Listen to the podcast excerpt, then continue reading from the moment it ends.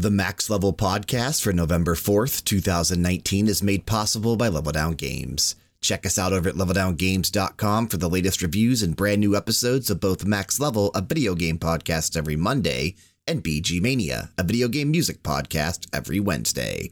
On with the show. The following episode has been paid for by the New World Order. Wait a second. No, it hasn't. This is Max Level. This is Level Down Games. Hideo, tonight it is finally time to give you one of these. You're one of the most deserving men to have one. You've always been there for me, and you have never disappointed me. Ladies and gentlemen, please welcome our industry icon, Mr. Hideo Kojima.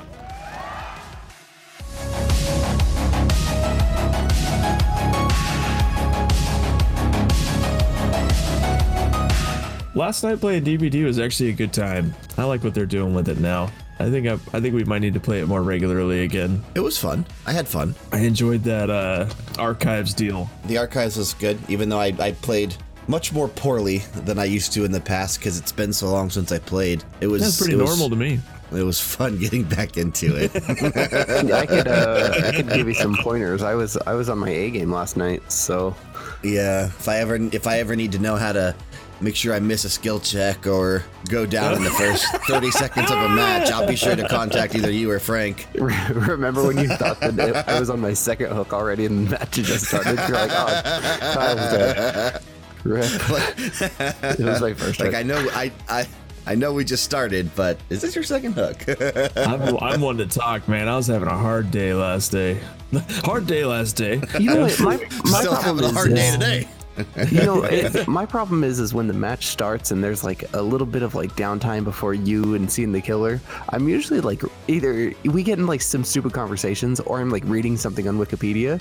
So then a skill check pops up and I'm like, oh, did I miss it?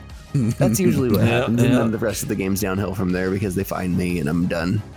That's that's rough, dude. It's freaking rough. Every time you take your hand off the keyboard, skill check pops up, and you're like, no, no, no, no, no. See, I don't have issues. I don't have issues with skill checks. I mean, I, I generally can even hit the great skill checks. Like that's something that I've not had issues with. Can even hit the great skill checks. very I don't good have a at problem doing with it. that. Look at me.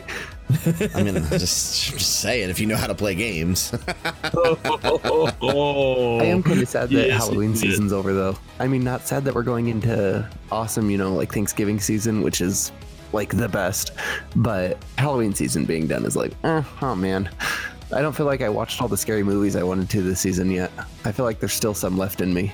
well, the event that we were playing DBD for the uh, the Halloween event, I think that runs through what the fourth, is it? Or- yeah, it's got a couple more days, I think, till Monday. Yeah, so by the time you're hearing this episode, if you listen to it the day it posts, then it obviously is over. But it was fun over the uh, five days or so that it lasted, getting the double blood points again, which is why we really jumped back in. So always do appreciate when they do that kind of stuff. But if you didn't know, um, I'm loving it, baby. this is Max Level, a weekly video game podcast brought to you by Level Down Games. For those just joining us, welcome home. Max Level is a breakfast powwow between four friends, this week just three, wrapped up in an all purpose gaming show. On today's episode, the crew goes in depth with The Outer Worlds and Luigi's Mansion 3.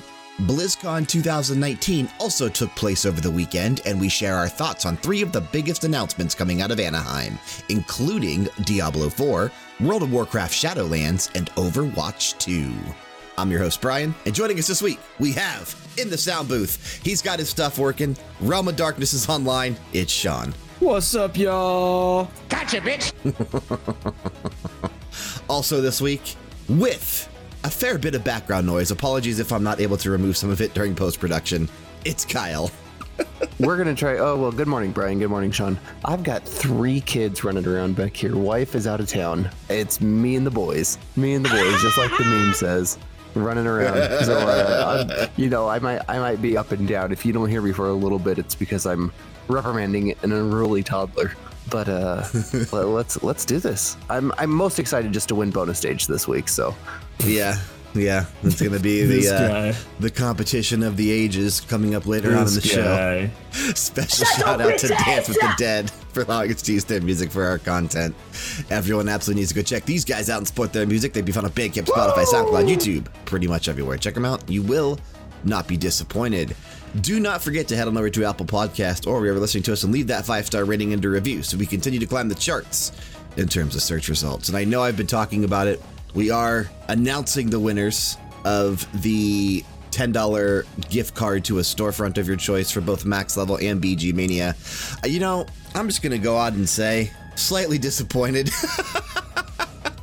we, you know uh, what? Good, good for the people who who did contribute and uh, enter Yes. themselves into the competition. And, and can I say the two people? So yes, but it, you know what? It's free money, people. It's This it's is free, money. for for just like a But minute of your time. It, it's it was just two people, so there was really not a competition since we have two podcasts. Uh, I'm just going to not draw names. We're just going to give one a ten dollar gift card and the other one a ten dollar gift card. That's very noble of you. I like. I would have drawn names. Congratulations to those people as well. Yeah, uh, Techie G and uh, Bedroth. I mean, you know, you're both on our Discord channel, so I'll contact you guys through there and uh, we'll figure out which storefront you want and I'll get you guys a gift card to wherever, you know, $10 gift card. So thanks, thanks for actually leaving the ratings and reviews. Uh, if you, I, I probably honestly won't do that again for a while just because I see now that the reception wasn't too hot to it. but maybe once our uh, once our listenership goes up again, I, I will try that again and, and we'll see what happens. But for now, please, if you want to help us out just through the good nature of the holiday season and being generous, leave us a rating and a review on Apple Podcasts. We really would appreciate it. Nice. Thank you. I want to kick things off this week with two games that we've been putting a lot of time into this week.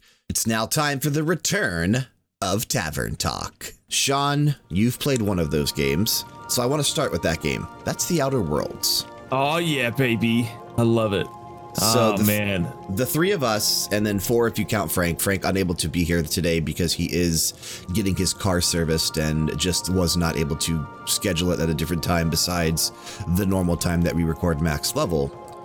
But the, the three of us here on the show today have been putting a, a ton of time into the Outer Worlds. And before we really start talking about the game, before we really start talking about our experiences with, with kind of like how we're playing this and, and what we're doing, I want to introduce our characters so that we know who we're playing as and everyone else kind of understands a little bit about how we're playing. I kind of want to introduce our characters as if they were being introduced in like a Dungeons and Dragons game. Ooh. So I wrote mine out so you can kind of hear how I'm going to do this, and then I kind of want to get Oh, so a yours is gonna sound great, and ours is gonna be off the cuff. well. We'll do it should- live. I mean, if you if you would have seen it in staff quarters like five or six days ago, you would have had a general idea. Yeah, I'm, I'm ready, Sean. I don't know what your problem is. Great. This guy. But I, will give you a little here. bit of what I wrote out here. So, my character, I named him Naoko. The reason I named him Naoko, and and I'll, and I'll tell you before I even get into that, is I was creating the characters and I noticed that they all kind of had a very like Asian feel to them, and just the way that they looked and the way that they like uh, just everything about it. So I was like, you know what?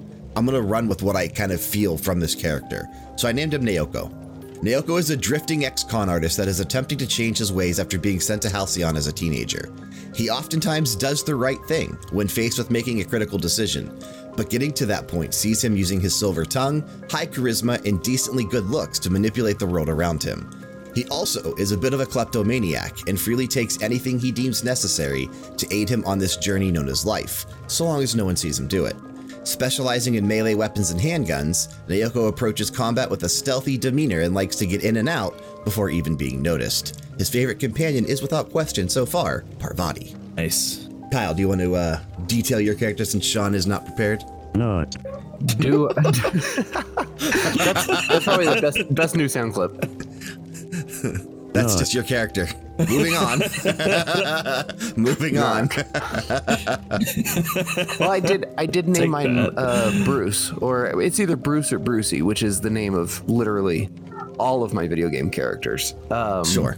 But Brucey's a moralistic, upstanding lancer that abides by a certain moral code unless money de- determines that it's more important than ethics. He's trained in engineering, medical skills, hacking, and lockpicking, and doesn't mind wielding a long rifle. I've got a lot to say about the long rifles in this game. I can't wait to get there. roams around with a very good looking young woman who's been working in Edgewater, also Parvati. Gosh, what a good character. What a great character. We'll talk about her later too.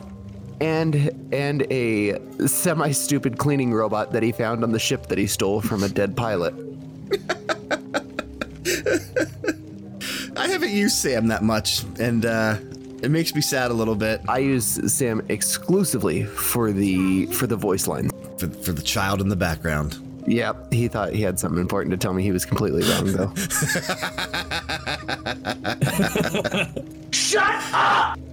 Oh man. you guys had some good ones, man. here were- co- those here were comes good. Sean, my guy's a Here comes character Sean. that Yeah. exists in the world. I'm gonna read my guy like he's a like he's writing for a dating website.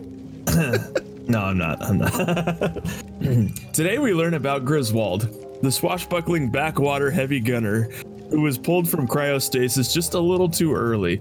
Uh, Griswold's a man of moral integrity if it didn't exist, and he runs around stealing everything he can. Doesn't care if anyone catches him and lies his way out of everything. Griswold runs around with a grenade launcher, heavy machine gun that he found called Old Reliable, the heaviest armor he can find, and a piss poor attitude. As This soon guy's as name he is Sean. found, I know this guy. As soon as- guy's name is Sean. as soon as he stumbled upon the groundbreaker or whatever it's called, what is is yeah, that the name it- of the it's ship? groundbreaker. Yeah, the, the Nutcracker. uh, and he found Ellie. It was love at first sight. Ooh. Ever since, the two just find each other ravishing and cuss each other out at every turn. At least Full of somebody likes debauchery- Full of debauchery and mischief, the two of them run around the galaxy doing everything possible to piss off every denizen on every rock. Sarcasm is is uh, Griswold's game. Every text dialogue that you can pick that sounds even remotely like an a-hole, he says it. so you pretty much are are playing plenty in this yourself. You pretty much are playing yourself in, in the game.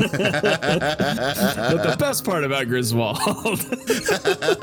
is that he's told every crew member to get off his ship and then feels bad once they start to cry on their way out. tells them to I've come not- back. I've actually not actually selected that option. Is that what you're? You've actually done that? yeah. I walked up to Parvati and How I walked you. up to her and we were How talking all the dialogue and everything and I just I just clicked on it like maybe it's time for you to go and she's like wait what no I, I wanted to be here and then it's like all right you can stay Just like emotionally abusing your companions. I love it. No.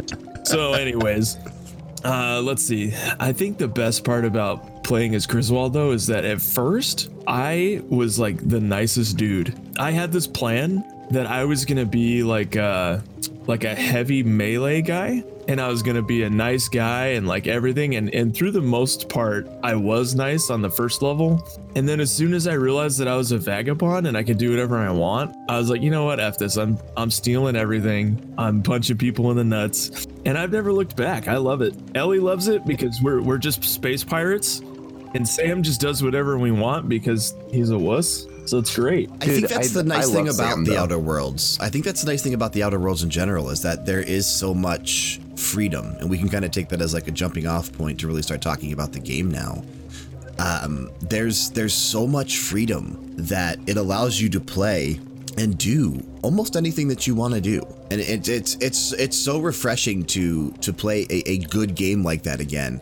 Uh, that that is that it has all these like deep RPG mechanics and freedom of choice to where, you know, the three of us talking about our characters and our playstyles just now, we're all playing remotely different characters and remotely different playstyles. You know, I'm kind of going the more stealth, melee, handgun route. Kyle, the more ranger, long gun route. Sean, the bulking, heavy gunnery type character you always play as. And I'm sure, mm-hmm. I'm sure if Frank was here, he'd be right around in the same boat as Sean. Frank That's 'cause generally Frank plays. great Frank generally likes to play himself in games.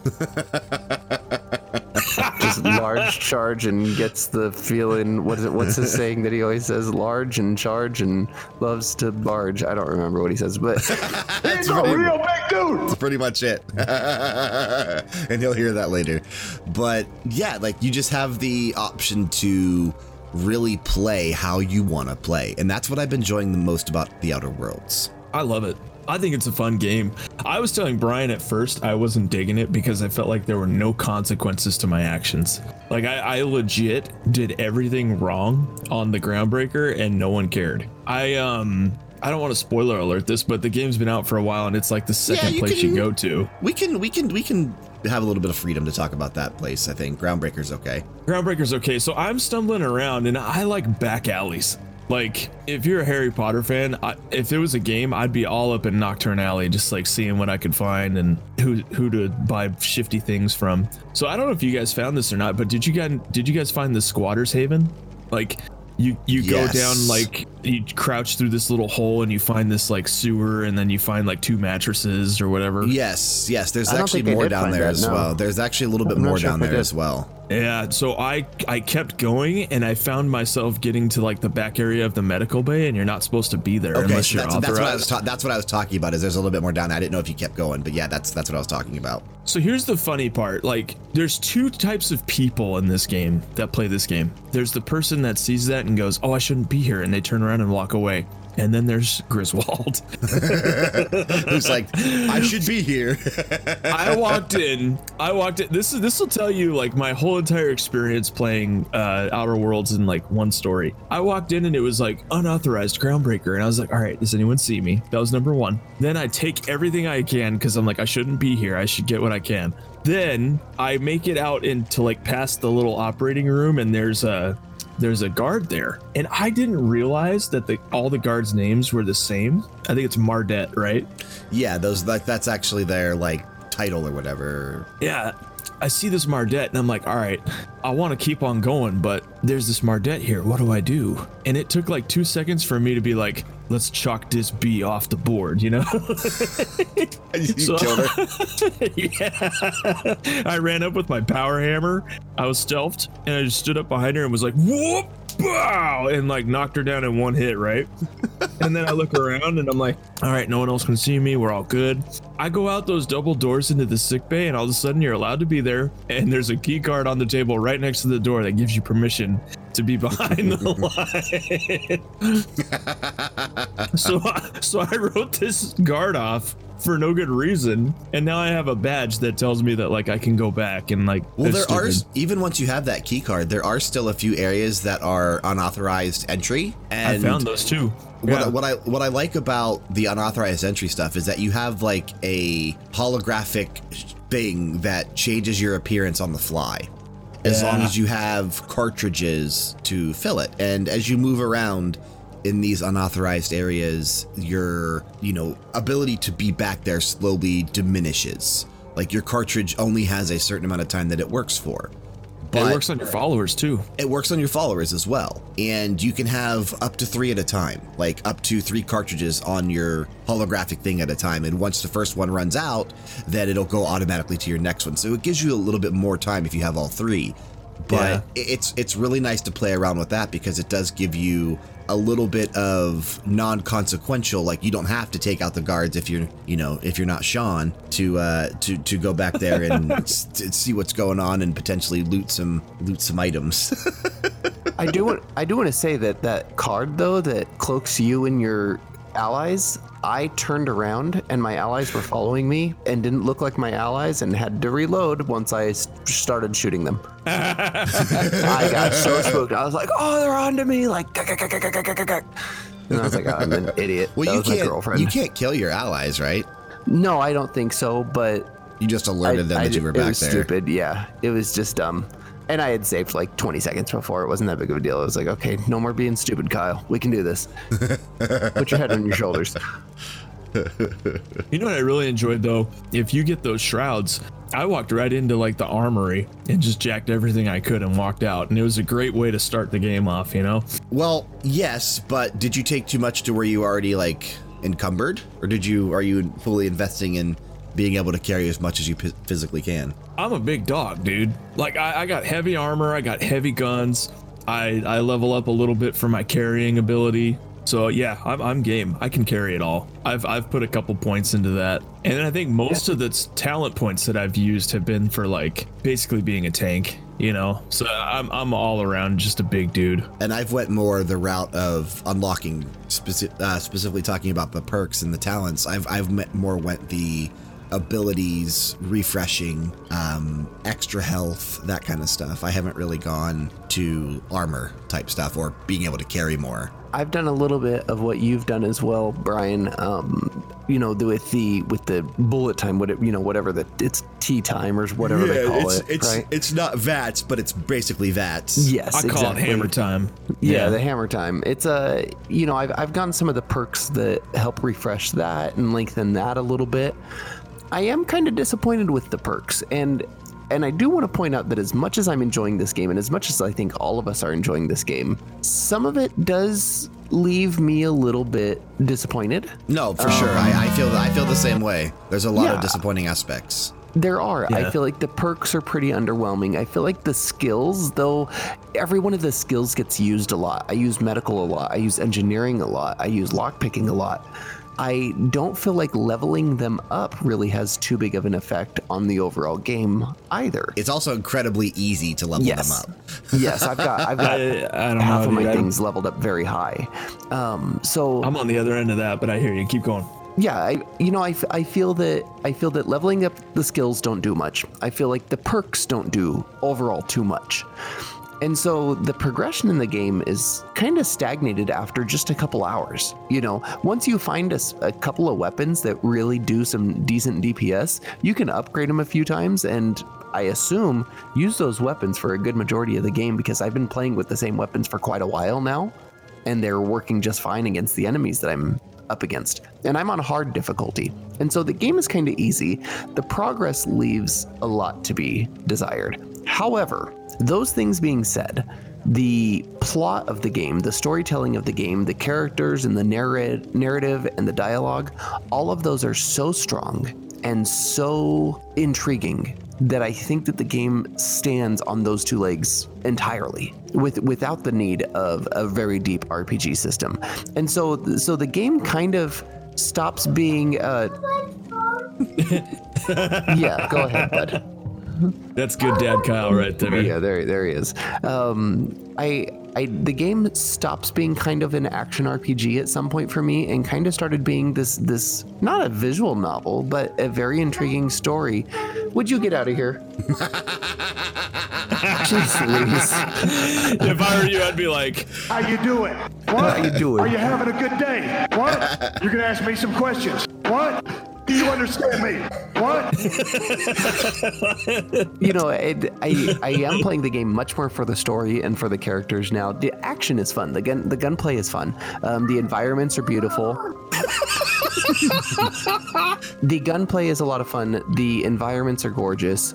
Those things are keeping me playing, and for those reasons alone, I think that it's you know, if I were scoring the game, I would give it a really high score based on those things because I do love those things so much. Yeah. Not. And Sean, Yeah. you said you were on the uh, the opposite end of the spectrum, though, in terms of the I- I skills. I'm assuming. I haven't put any skills into hacking or technology or anything. My dude is a brute force dude, and I get locked out of stuff a lot. Like I can't access terminals, like I can't do certain things, and so I have to rely on just breaking walls down and doing whatever I can. So I I actually like have considered changing the people that follow me around to have more like hacking or uh, whatever ability. I think Sam has that ability to like boost your hacking a little bit or like different things. I'm not sure, but I haven't I haven't leveled any of that up and I've put a couple points into it so far, but it's not scaling with the story. Like you have to commit those points to scale with the story. I think the beginning of the game, yeah,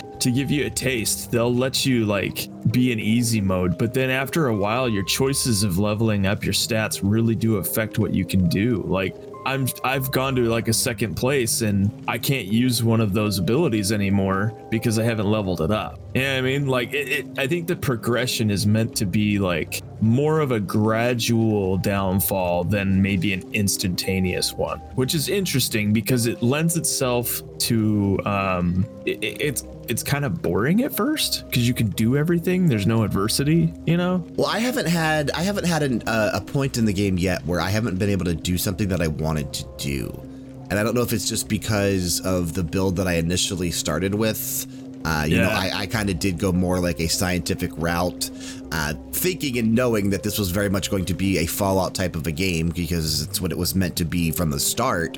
And in those games, your you know your ability to hack and your ability to access terminals and your ability to persuade and lie and be charismatic generally is all you need to get through the game and see everything. I've been doing all the side missions. That is something I've kind of been you know, kind of going out there and making sure that I do. I'm not skipping anything because even if you do everything, this game isn't that long.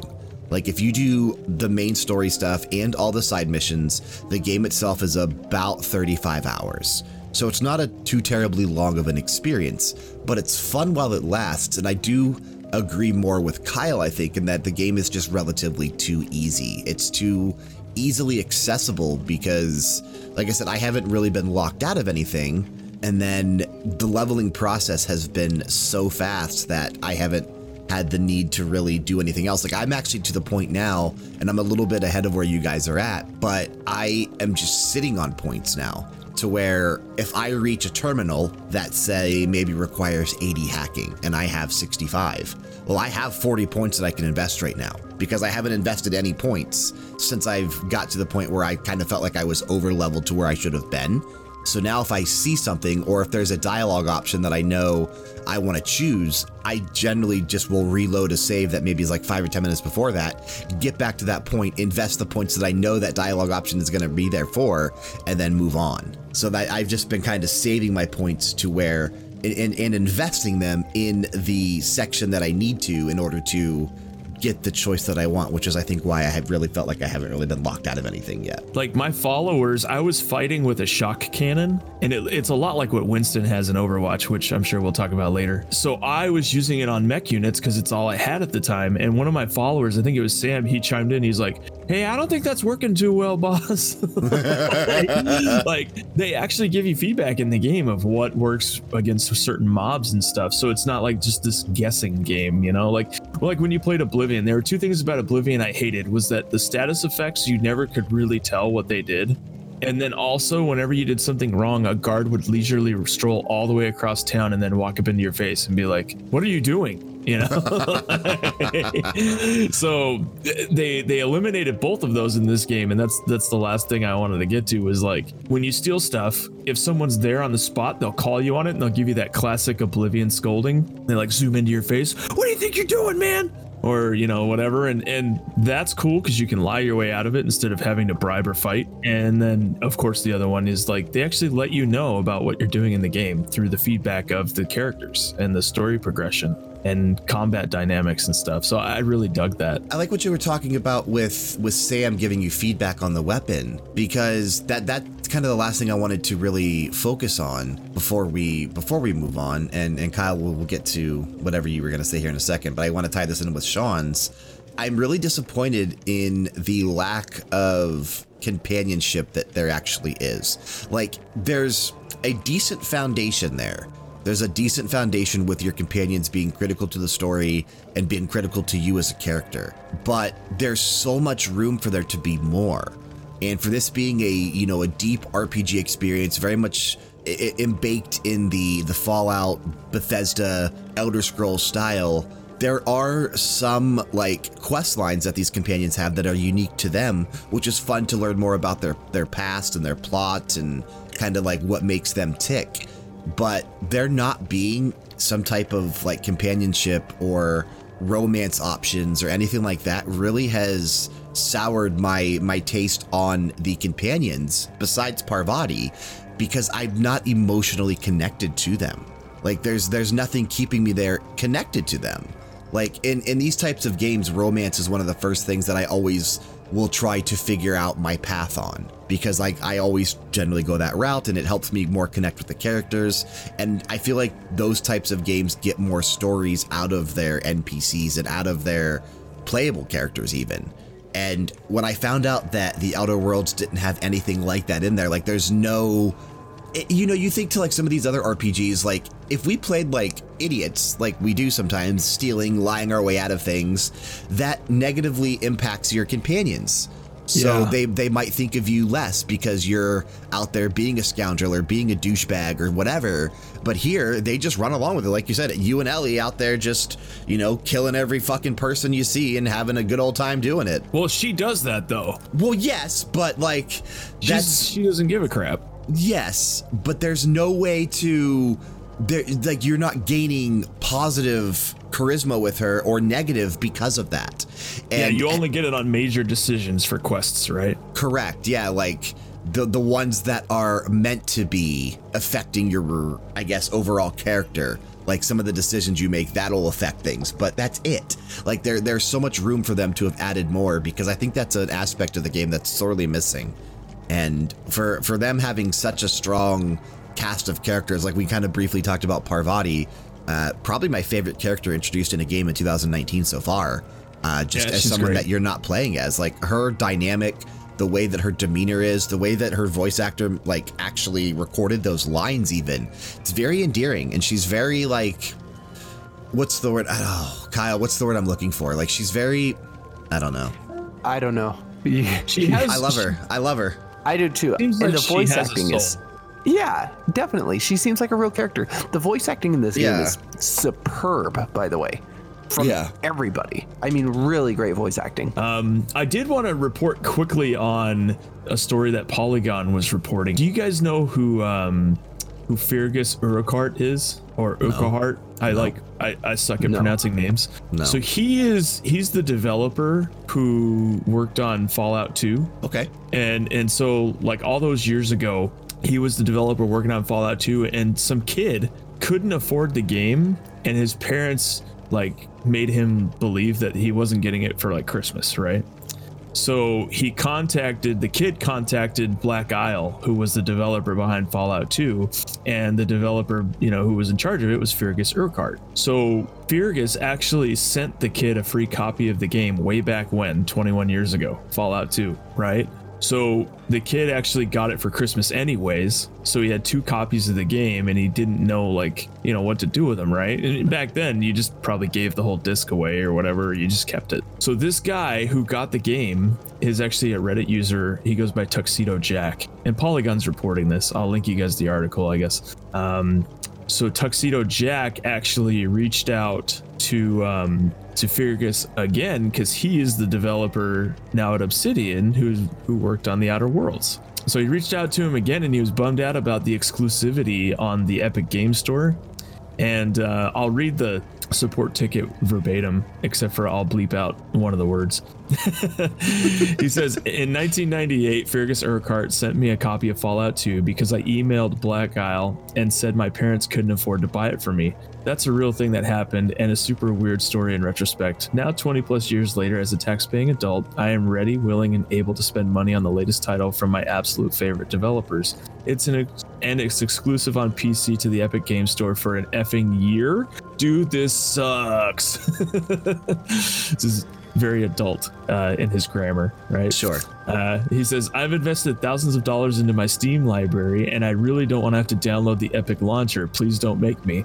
So, Sean, stop right here. This dude sounds like a complete nanny, like ninny, ninny boo boo. Yeah, see, I don't, I, I- I don't, I don't see why like downloading a, a storefront is such a big deal. But I, I don't It's not. subscribe to that at all, right? Yeah. So he says, Mr. glad on the same Urquhart, page there. If I repay my debt to you from 1998, can we somehow reduce that exclusivity wait? I can PayPal you immediately for Fallout 2 plus interest from the last 21 years. So if anyone got this, this is a support ticket that he that he submitted by the way. So he sent it to the company in a support ticket. I would have looked at it and said this kid's an idiot. Like I want I want everybody to know if you can't download the Epic Games launcher and you're that pissed because you're a Steam person, you should probably uninstall your entire life. Like Like, th- there's no reason why you can't download one launcher to play a game. Like, we all do it. Get over yourself. So, anyways, he got a response. And this is the best response that anyone could ever give. And that's why I have so much respect for Obsidian and especially this guy, uh, Feargus, right? They sent a note back that says, Hi, John. Thank you for reaching out to us. so I talked to Feargus and he asked me to respond with this quote, Hey John, that is an that is amazing that you remember that, and I'm glad that you did. I think I'm going to quote help you out again. Here's a key to the Epic Game Store for the Outer Worlds. I'm not saying this is a challenge or anything, but what will you do? All the best, Feargus. So this guy, this guy is so stupid, man. you write a developer with this beef, right? And then you go through all this trouble and he uh he gave the key away to like someone on Reddit. He didn't actually was use it. He because he was willing to like buy the game. So it's just like Obsidian does it right. You know what I mean? Like the game has a lot of heart behind it, and you can tell that it's a love letter to what we've lost. Because let's face it, I I have I've been critical of Bethesda in the past. I still love them. I still love what they do. I'll still support them as a studio, but they kind of have lost the magic that like Fallout New Vegas had or, you know, things like that and people have been clamoring for it. And this this is what I, I look at Outer Worlds as is it's a love letter. It's a love letter to a style of game that we just don't have anymore. And I I am okay if it's lacking in certain areas. It's a feel good game. You know what I mean? I, th- and I think that goes back to what Kyle kind of said there a little bit about the uh, you know the scoring the game officially for for reviews and, and critical reception. That you know there is a reason why the game still is scoring relatively high, even with its many issues that it has, even with its lacking certain things, because it is a love letter. It, it is such a good game. You know when when it boils down to core mechanics and and things that we appreciate from a game. So I, I, I agree with you there, and I and I think that's a good place to uh, a good place to end it for now, just because I know neither of us have finished the game yet. we really Yeah, can't maybe talk too will. much, so yeah, we we definitely will finish it soon, I'm sure. Uh, being that the game isn't too terribly long, but uh, it, it was it, it's been fun, and I, and I have been enjoying myself. But there's another game that I want to talk about here for a few minutes that I've also been immensely enjoying. Kyle, you're also playing it. Yes. Luigi's Mansion 3. And I'll let you kind of jump man. off on this one because I know Luigi's Mansion is one of your favorite franchises and specifically your wife's. So I will, uh, It is. I, I will, I will like see my what you're thinking on here. It's like my wife's second or third favorite franchise of all time. She loves the Luigi's Mansion game, um, the, the whole series of them. And she's out of town right now, so I have the Switch all Yeah, I to myself. say she she ha- has she not played it yet or has seen She it because she's been out of town, it. right? Yeah, She has not played it. Um, I guess has a lot to say about it too. My, you know, my, you know, that being said, my kids love watching it too. And this is one of those games where you can boot up and you can have your kids sitting on your lap and you don't have to worry about, and I love Nintendo for that. You know, you don't have to worry about what's going to pop up on the screen because you know that, you know, it's going to be funny, it's going to be silly, but it's still going to be a good time. They can make these all ages games really appropriately good for literally anybody. I'm 33 years old, just about. And I'm loving this game. Gus, boy, you are just really chit chatty right now. He's been silent for like 20 minutes. But Luigi's Mansion 3 comes up and he's he's passionate. he's ready. He, he's ready to talk about it. He loves it. He wants you to play it right now. He does. no, well, I th- that that's his other kid. We already asked him today. Will you play the Mario Ghost Oh, yeah. game? yeah, yeah, yeah. He asked me that earlier. He goes, "Will you play that today?" That was the first thing he asked me when he woke up. It's you know, and I think that ace, this coming directly after the Outer Worlds in our discussion, I think is really appropriate because we just talked about how the Outer Worlds does kind of feel like an aged game, right? It is a love letter back to Fallout 3 and Fallout New Vegas. And in some respects, I think that Luigi's Mansion 3 does as well. It really doesn't feel that much different than Luigi's Mansion 1 or Dark Moon. The core except gameplay except for the and that, that mechanic. Yes, except for the, yes, that there mechanic. are new mechanics, uh, but the core game is really still the same. You're walking Yeah. around a giant building hunting ghosts, and you're sucking them up with a vacuum that's on your back, and it's silly. And Egad's hiding out in a little hole, and he's helping you. The core game is the same, yes, but it that doesn't make it not a fun game. Yes, absolutely. That's what I want when I start up a Luigi's Mansion game. I want a new adventure and you know a new mechanic or two in there. Gooigi is a really cool mechanic that works really really well. Yeah, like I, I didn't really appreciate Gooigi much until what was it like the I, and I don't know if you've gotten here yet, so I hope this isn't too much spoiler content for you, but I think it was I think it was the the fifth floor of the tower or hotel that you're in, and you have to go and find these like you know suit of suit card suit keys. You know, you had to find a diamond key and a spade key and a club okay, key. I, I and- haven't done those keys yet. I'm not super Okay. far in. Okay. Um, you you need to really utilize Gooigi on that floor because the stores that you have to go into are locked. You know, it's after hours and the bars are down. And Gooigi is how you bypass, you know, bars and being able to squeeze through places or go through a vent to access, you know, a hidden area in a room or, you know, a connecting room that's otherwise locked that you have to clear with Gooigi. So you go through these bars and you are defeating ghosts and collecting the keys. And it was at that point that I really appreciated Gooigi and the way that he works with Luigi. Because if you activate Gooigi, say while Luigi is using the the poltergust three, is it? It's not the three thousand, but it's the uh, it's like the three The zero zero poltergoo or whatever it's called in this game. Yeah. But the like if you switch over to Gooigi while Luigi is actually sucking and using it, you can actually like that's how you solve certain puzzles because you need to say have two win streams instead of just one. And it's actually been really fun. Yeah. I, I do like the like you said the the kind of the simultaneous play that you can do between the two that makes that makes things a lot more interesting and it opens up a lot more different puzzles that you can do as always the aesthetic and the the overall feel of the game the, the spooky hotel that you're in is perfect they've done such a good job um things are a lot more interactable in this game too Yes, much my God, I am interacting with everything. yeah yeah And all it's the taking dressers so and long. Yeah, you can Like I, I never would have spent this much time in the first game. yeah, I mean it. It really, yeah, it does take a long time, but I also like seeing the different interactions with things. Especially, yeah, I've, I've almost made it my point. Like I'm a janitor. Like I go in there and like Yeah. suck up everything in a room. Like yeah, I will clean gosh, up all the this place is trash. a dump.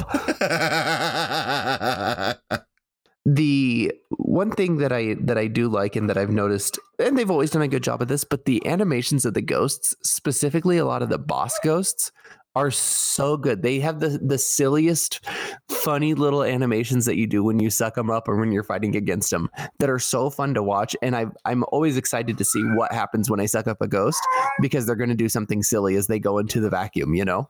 Yeah. The um and, and speaking of that, the the first thing that I had to do, man, because I, I started playing the game with default controls. And I was like, you know what, I'll just kind of go with this. I, I normally always go in there and customize controls if it's an option to do so, or, or really just see what I can change and what I can't. But I went in there default controls thinking it was going to be the best experience for me.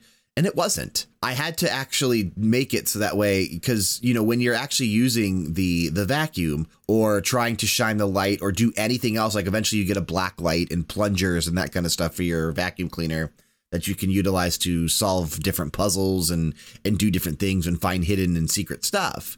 But if you're using it and you're using the analog stick as like a a way to move around, your vacuum doesn't turn. You become locked and like you start strafing and you have to use the right stick to control the vacuum. Well, there is an Yes. option in the game that lets you switch it to like a more classic style to where when you're sucking and, and using the vacuum, the analog stick turns you as well. And I played the first probably like two hours without that on. And then I switched it over and immediately just started enjoying the game even more. Because then, like, I was having a hard Okay. time aiming at the ghost with the light because I would know I was noticing that the way that I play, I would have to like move my thumb off of certain things and move my fingers in, in positions that just didn't feel natural in ways that I, I I shouldn't be having to use the controller like this to play the game. And then when I switched that, it was just a lot more comfortable and a lot better of an experience for me. That's good to know. I think I need to make that switch too because one of my biggest complaints so far, and this has been a, a complaint throughout the Luigi's Mansion games, is the controls. He grind, I mean, kind of controls like a tank. Think think old Resident Evil 2, you know, the the Yeah. the original Resident Evil games. That's kind of what he feels like. He he kind of makes wide turns sometimes and hard to really control where you're pointing. I find myself because I played the uh, Luigi's Mansion and Dark Moon on the 3DS, wanting to use gyro controls a lot. Yeah. I I do find myself doing that because I'm used to that. Um, but I'm getting more used to the you know how it's supposed to be done. But you're right. I, I think I need to go in and change those controls to how you have it. I think that would be a more natural feel. Yeah, try like, it because it, it's worked immensely for me in terms of my enjoyment of the game. Okay. Okay. I will. Yeah, I, I think that might help you out a little bit too. And I and and it's unfortunate because I you know we we have been playing so much of the Outer Worlds this week, and Luigi's Mansion Three came out on Halloween, and you know we're recording this on Saturday, so literally two days removed from the game coming out. We haven't had as much time this week to put into Luigi's Mansion Three. I know Kyle, you're just a few hours in, and I myself am about I want to say probably six seven hours in. I I haven't had a really a chance to check out any of the multiplayer stuff, like actually playing co-op with people or doing the Scream Park stuff, which is like mini games that you can play. I haven't done any of that yet. I've literally Yeah, just been either. focusing on the story. Um and, and the story that's there, I mean, obviously it, it is typical Luigi's Mansion style. You go somewhere and then something happens, and I'm trying to avoid as much spoilers as I can for the minimalist story that's there. But instead of just having to find Mario, there's multiple characters now that you are going to have to track down and, and save from these ghosts. And I and I do think that's pretty cool. And I, like I said, I, I messaged you as like I started playing it on Halloween night, like after midnight, as soon as it came out.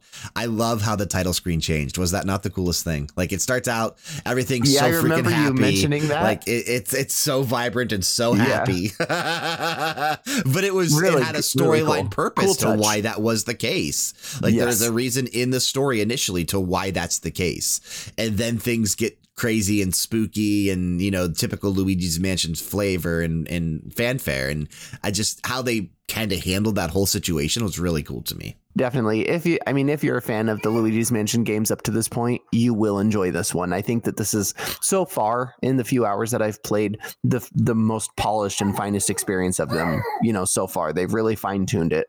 Absolutely. I think this is easily the best Luigi's Mansion game so far. Like this is definitely leaps and bounds better than the first and, and quite a bit better than than Dark Moon as well. I, I've been having a lot and of fun much more of one. the open open feel of the first as well. A lot of people like that. They don't like the level design of Dark Moon. So if you didn't like the level of design of Dark Moon, you will like the open hotel and you know areas open as you progress through the game and you can go back as many times as you want there's no time limits or anything like that you really are free to explore this hotel um, very i mean very fun game don't don't sleep on this one Yeah, absolutely. Absolutely agreed. Before we get to the game challenge update, it's time for this week's preview of BGMania, a video game music podcast. We'll be taking a listen to manga number five, not Mambo number five, manga number five from River City Girls. As this week, Brian and Frank dive into one of Brian's favorite soundtracks from 2019 thus far. Enjoy.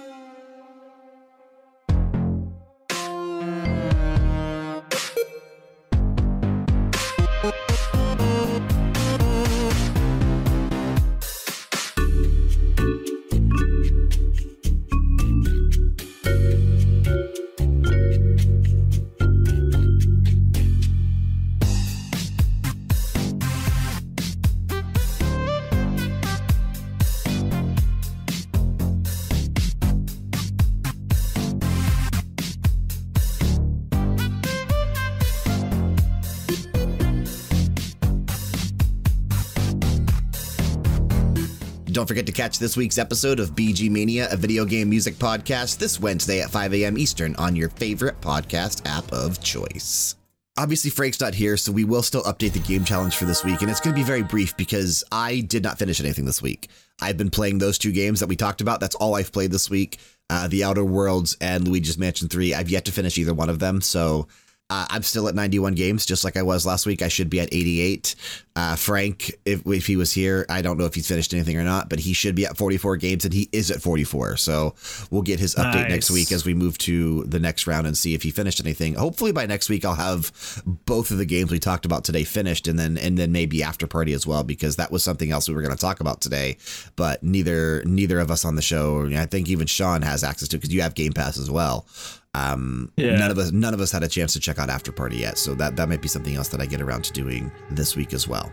But that music right there means it's time. You got you're stuck on the nut, but that music right there means it's time for the seven day forecast for the week of November 4th. But first, we have some Metacritic results to get from the previous week. We did four games last week. Uh, myself, Frank, and Sean, we started with After Party. I said 80, Frank said 84, Sean also said 80. 16 reviews, 81. The official Metacritic, myself and Sean closest with 80. So we're both getting a point there. Atelier Ryza was next. I said 78. Frank said 72. Sean said 73. Six reviews so far. 79, the official Metacritic. I was closest with that 78 guess. Luigi's Mansion 3 was next. I said 82. Frank said 93. Sean said 90. 74 reviews. 86, the official Metacritic. Myself and Sean again closest. Sean with his 90, me with my 82. We're splitting it with that 86 Metacritic. So again, points to myself and Sean. So as of time right now where we're at there, Sean has two points, I have three. Goes us to Death Stranding, which again I know it's not out yet, but I told you the reviews came out on the first. We've been heavily talking about these reviews since they came out because the game is so decisive. I said 92, Frank said 79, Sean said 86, 73 reviews thus far on Metacritic, 84 the official Metacritic. So Sean closest with that 86 guess which means at the end of those four games, Sean and I each have three points apiece. So it is currently a tie, which means we go to the Price is Right rule. Sean and I were under, both under on After Party. I was under on Atelier Ryza. I was under on Luigi's Mansion 3. Sean was over on Luigi's Mansion 3. But know where this Sean was going. dead on for Death Stranding. And I was talking to Kyle a little bit about this last night because I, I literally was putting this together after we played DBD and Sean, you'd already kind of bounced out and went to sleep. I think that we have to go with you're dead on for Death Stranding counterbalances you being over on Luigi's Mansion 3. So I think I think we end this week in a straight tie. Hey, you like, like I, well, I'm on the look at Price is. Right, and I guessed the exact one, and so I should get five hundred dollars. Yeah, sure. Yeah. Yeah, we're, we're looking for sponsors on that one. But uh, the first time we've had a first time we've had a dead on tie. Yeah, I, I think we have to go with Shot and I both winning this week I'll take because, and, and then I'll I, take I, it. I think what we have to do is come to an agreement on the pick of the week this week. Okay, cool. But first, I am a champion once You know what? again. The victory music always got to be there. That is such Always, a good baby. song. It's such a good victory song. and, and, and, and it does, uh, you know, you, Sean, you're pulling away from the bottom of the barrel there, and, and Kyle and Frank, because, you know, that takes me to 13 points for the year. Sean, you have seven. Kyle and Frank sitting down there at the bottom with four still apiece. Nice. You're uh, almost take double it. to what to what those chumps have down there at the bottom. Oh yeah, yeah. Fuck the Oscars, you know? Fuck the Oscars! Yeah, yeah. But we'll move into the uh, seven day forecast now for the week of November 4th. We have several games releasing this week that I want to talk about. Skipping over Monday today, moving on to tomorrow, Tuesday, November 5th, coming to PC and PS4. It is Conception Plus Maidens of the 12 Stars. The baby boom is back as this star filled RPG is reborn. Itsuki Yugi, I think that's how you say that name. I really don't know. Kyle, you can correct me if I'm wrong. We'll take Sukiyugi. Itsuki Yugi is summoned to the magical world of Grand Granvania to save it from evil impurities. As the savior from another world known as God's Gift, Itsuki and his star children, born between him and the 12 star maidens, are the only ones capable of banishing these impurities. This is a remake of a PlayStation Vita game that came out, I want to say like five or so years ago, that I actually really enjoyed because you actually play this character, and, and the whole point of the game is to basically go out there and have sex with So- these with these anime Life- style girls. life It's simulator, life. yeah. yeah, it's and you Kurt Russell in a video game.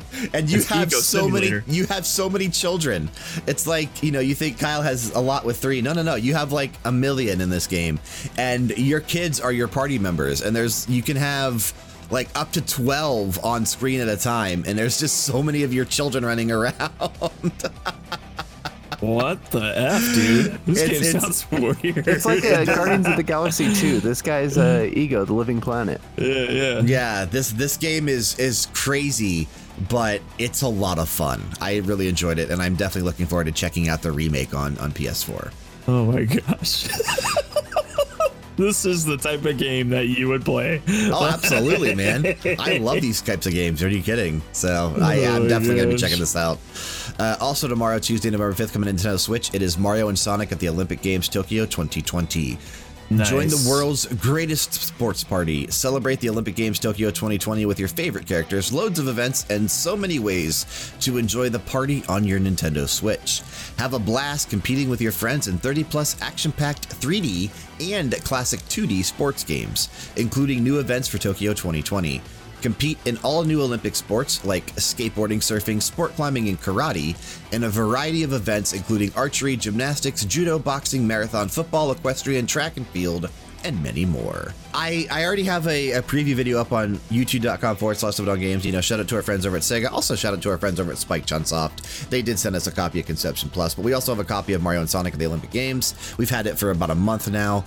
Um, it's a it's a really fun game, man. This game's really fun, and I do have that preview video up on our YouTube channel if you want to check it out. But uh, I've been having a blast. These games are always fun to play. They really are. Does it have lasting play value? I hope. Sounds like you, you could be fun to fire up whenever you're bored for a little while. I think it could Just in much quick much in the same jaunts. way, much in the same way that Mario Party is.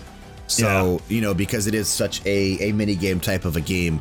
That I think that this does have some lasting stuff, especially if you have a consistent group of people that wants to play this game together. That there would be something there for those types of people. Uh, single single player wise, uh, you know, me being someone that is playing this primarily single player, I, I I do think I would move on from this shortly after finishing the story and going through some of the mini games multiple times. But if Jessica wanted to sit down and play with me and we wanted to just go through and do some of these games, I think that'd be still fun to do. So let's take a guess at this one. Metacritic guesses, please. Reveal in three, two, one, go. It's an 83 for me, a 76 from Sean, and an 84 from Kyle. Sean, 76, huh? What? Okay, we'll see. We'll see how wrong No, you go are ahead. this week. We'll see how wrong you are this week. I'm just, I'm just glad none of us came in at the same freaking score since that's been happening so frequently. Deep Also, throat. on Tuesday, November 5th, coming to PC, a game that I'm very excited about Planet Zoo. Build a world Ooh, for yeah. wildlife in Planet Zoo. From the developers of Planet Coaster and Zoo Tycoon comes the ultimate zoo sim featuring authentic living animals who think, feel, and explore the world you create around them. Experience a globetrotting campaign or let your imagination run wild in the freedom of sandbox mode. Create unique habitats and vast landscapes, make big decisions and meaningful choices, and nurture your animals as you construct and manage the world's wildest zoos. Zoo Tycoon still is one of my favorite tycoon type of games. Like if we're talking like Roller Coaster Tycoon, or even like if we're looking into like the SimCity style of games, Zoo Tycoon has always been one of my favorite types of games. I've always enjoyed building a zoo and seeing how the animals interact with the environments and that kind of stuff. Did And you play the Jurassic Zoo World takes one? that yes, and I did enjoy it for a brief amount of time, but I think Okay. that there was um there was like it, it felt unnatural at times to me and i had a hard time really getting into uh what, what was the actual what was the actual name of that game jurassic something Jurassic World Evolution, I think. that's what it was called yeah yeah that's what it was called and i think that's also the same studio i think that was also made by frontier so I, i'm hoping that zoo tycoon ends up being or not zoo tycoon planet zoo ends up being insanely strong because Zoo Tycoon was awesome. Really enjoyed it. Planet Coaster, phenomenal. Like better than Roller Coaster Tycoon ever was. So I'm really hoping that uh, as Avenger realizes Jessica's home over there in the background, uh, I'm hoping that Planet Zoo ends up being incredibly strong. Metacritic guesses on Planet Zoo. Let's see how this goes. Oof, I, I, I don't, I don't, I don't know. I'm, uh, okay. Reveal in I'm three, gonna, I'm gonna swing two. for the fences on this one. one, go. Oh my God! 86 from me, 87 from Sean, and 80 from Kyle. okay. Nice. I didn't think that uh, I didn't think that there would be somebody higher than an 86. So that's incredible to see. Yeah, Yeah, I'm, I'm yeah. surprised by that 87. Yeah. I think you guys swung too high on this. It's still a niche game. You know, it's still kind of a niche market. I market. think niche we game. might. I think we might have as well. I think we might have as well. But I'm banking on this game being really good. Fair enough. I don't know. Planet Coaster was very well received It was by the large gaming community, and that's a niche game. true. So true. we'll see. So we'll see. A very big game coming out tomorrow, Tuesday, November 5th. It's the PC version of Red Dead Redemption 2. Red Dead Redemption 2 for PC takes full advantage of the power of the PC to bring every corner of this massive, rich, and detailed world to life, from the windswept snowy peaks of the Grizzly Mountains to the dusty roads of Lemoyne, from the mud spattered storefronts of Valentine to the cobbled streets of Saint Denis. New graphical and technical enhancements for deeper immersion include increased draw distances for better navigation, higher quality global illumination and ambient uh, occlusion for improved day and night lighting, higher quality snow trails, improved reflections and deeper, higher resolution shadows all at distances, tessellated tree textures, and improved grass and fur textures for added realism in every plant and animal. You know, Red Dead Redemption 2 is an amazing looking game on PS4, especially the PS4 Pro version that I played. I can't imagine how crazy this game is going to look on a on a fully like decked out PC. It'll it'll look really good and still be so boring. See, I so disagree with that sentiment, man. Red Dead Redemption 2 is incredible. I I know I'm the only person in the world that feels that way. I, I really feel like that sometimes, but gosh, what a snooze that game was for me. Uh, nothing on Wednesday, November 6th. Moving on to Thursday, November 7th. PC, Nintendo Switch, PS4, Xbox One. Sean, are you ready for this? It's Garfield Kart Furious Racing. Oh yeah, game of the year. Garfield, the famous lasagna loving cat, is back to take on John Odie and company in a no holds barred racing game. Choose your character and cart according to their characteristics and your driving style. Get off the starting line first to control skids to outrun your opponents. Use crazy bonus objects like the pillow or the magic wand to gain an edge and get over the finishing line first. Are you lazy like Garfield? Take shortcuts to overtake the other racers with the Spring.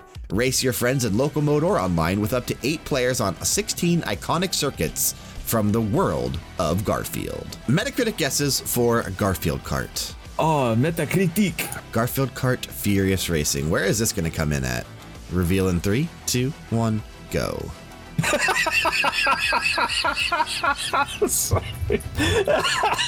Sean's, Sean's breaking the hell of a scale. number, yeah. 745 he thinks the game's coming in at.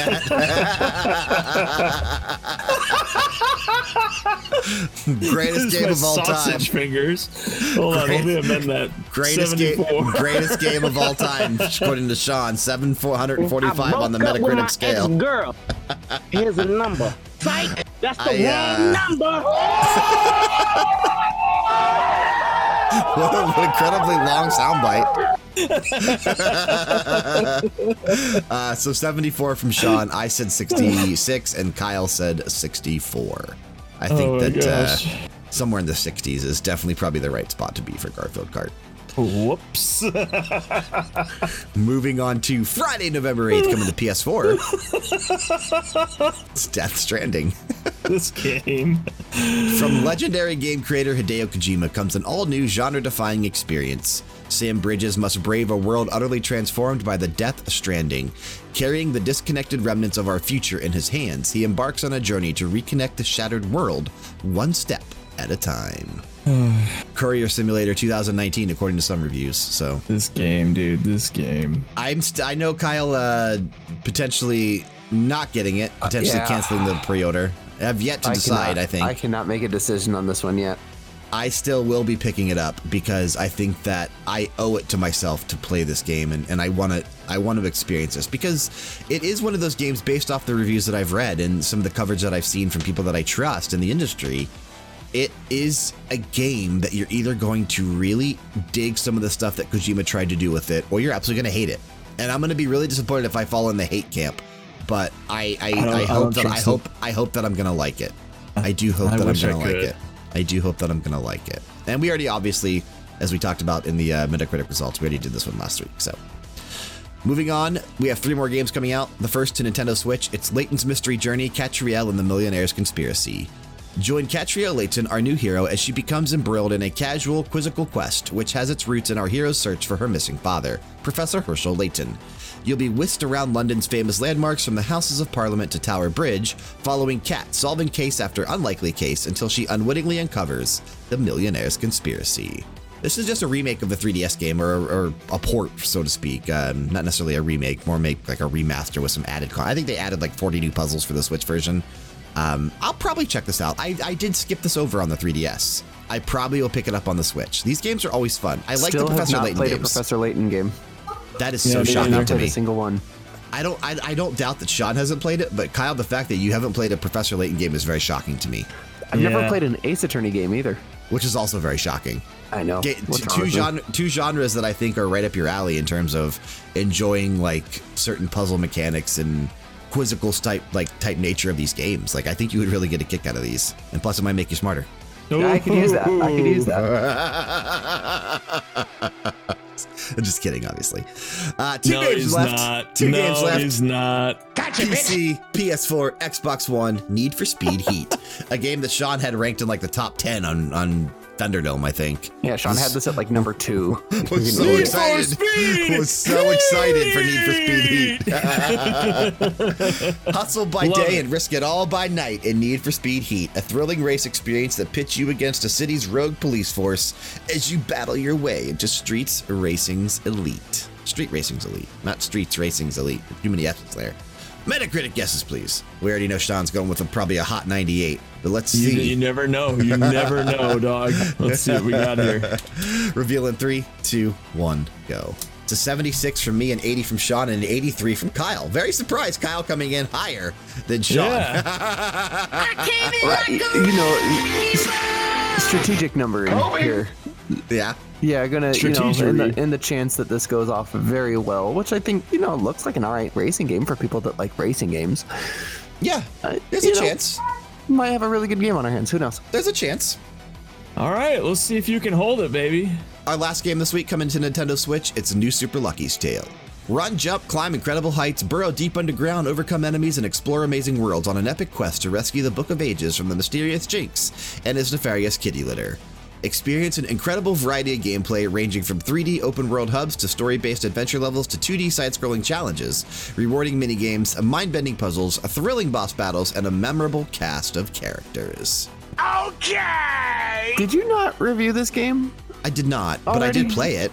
I did Oh, play okay. it. I played the Okay. uh, the Xbox Game Pass version when it came out on um, uh, PC and Xbox One. It is a fun game, and I do think this is a it, it is new Super Lucky's Tale on the Switch. But I think there's a lot of new content in this version. Like it's the same game, but with a ton of added stuff as well that makes it almost like a new experience. Uh, I am looking forward to checking this out again. It's it's a 90s style rare collectathon. Like these games are it. it, it's kind of fun. So let's let's take a shot at this one. Metacritic guesses, please. Oh, here we go, baby. Here we go. Here we go. Last one of the day, baby. Reveal in three, two, one, go. It's a 79 from Oh. me, a 73 from Kyle, and a 73 from Sean. Game We in must be drinking there. out of the same cup. Yo, yeah. You know, I- and like you said, I think this will be a fun game for people that want to play, like you said, those uh, platforming collectathons. Yep, yep, I absolutely agree. But there will be probably something that holds it back, like there usually is for those style of games. yeah. I hear that. Pick of the week this week, though, Sean. You and I have to come to an agreement on this. All right. Okay. So, all right. I think It- it's hard, Brian. It's hard. It- Knowing it what is-. It is hard. My my number one for this week. I think I still have to give the nod to Death Stranding, even with all I of the the. Okay, so then we'll just go with it. Death Stranding pick of the week this week. Yeah. Um, even with all of the like mixed reviews and mixed sentiments in the industry, I still think this is the biggest game coming out this week, and probably the biggest. Ah, I can't say the biggest game coming out this month anymore because I mean, if Pokemon has the chance to blow it away now, Star Oh, Wars has the chance. gonna blow it away. Star Wars has the chance to blow it away now, so I can't say that this is the biggest game in November anymore, being how decisive it is. But I still think it's the biggest game this week, and a game that still deserves the attention of a majority of people that were interested. I think that this game is not meant to be a blockbuster as much as it's supposed to be a masterpiece. And that's why we got to pick it. Yeah, yeah, yeah. I think It's- that's the right not, choice. It's not a game that's supposed to beat other games. It's supposed to be a game that you've never seen before. Right. It's meant to be something new and something different and genre, as, as Right. it's described as genre defying. It's meant to be something Right. different. So I, I- do think that has to be the pick of the week this week. So we'll go with Death Stranding as your official pick of the week for this week. I quickly want to talk about LevelDownGames.com.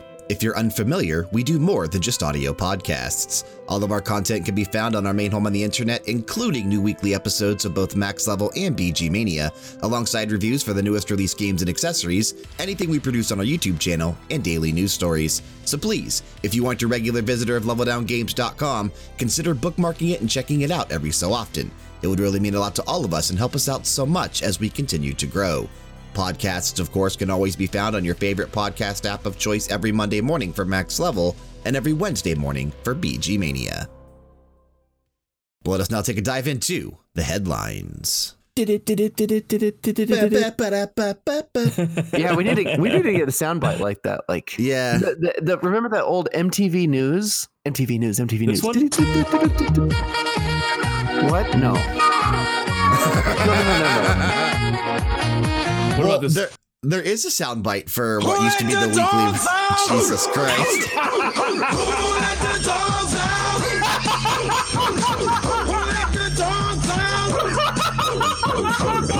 I can't get it to stop, Kyle.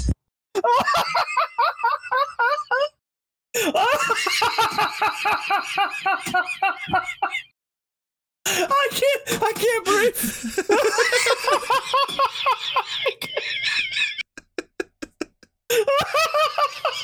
Well, we've lost Sean.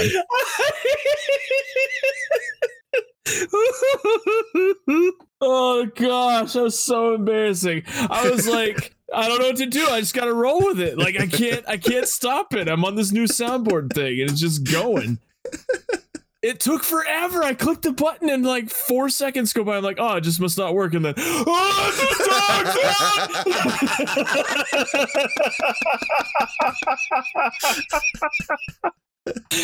a son of a bee, dude.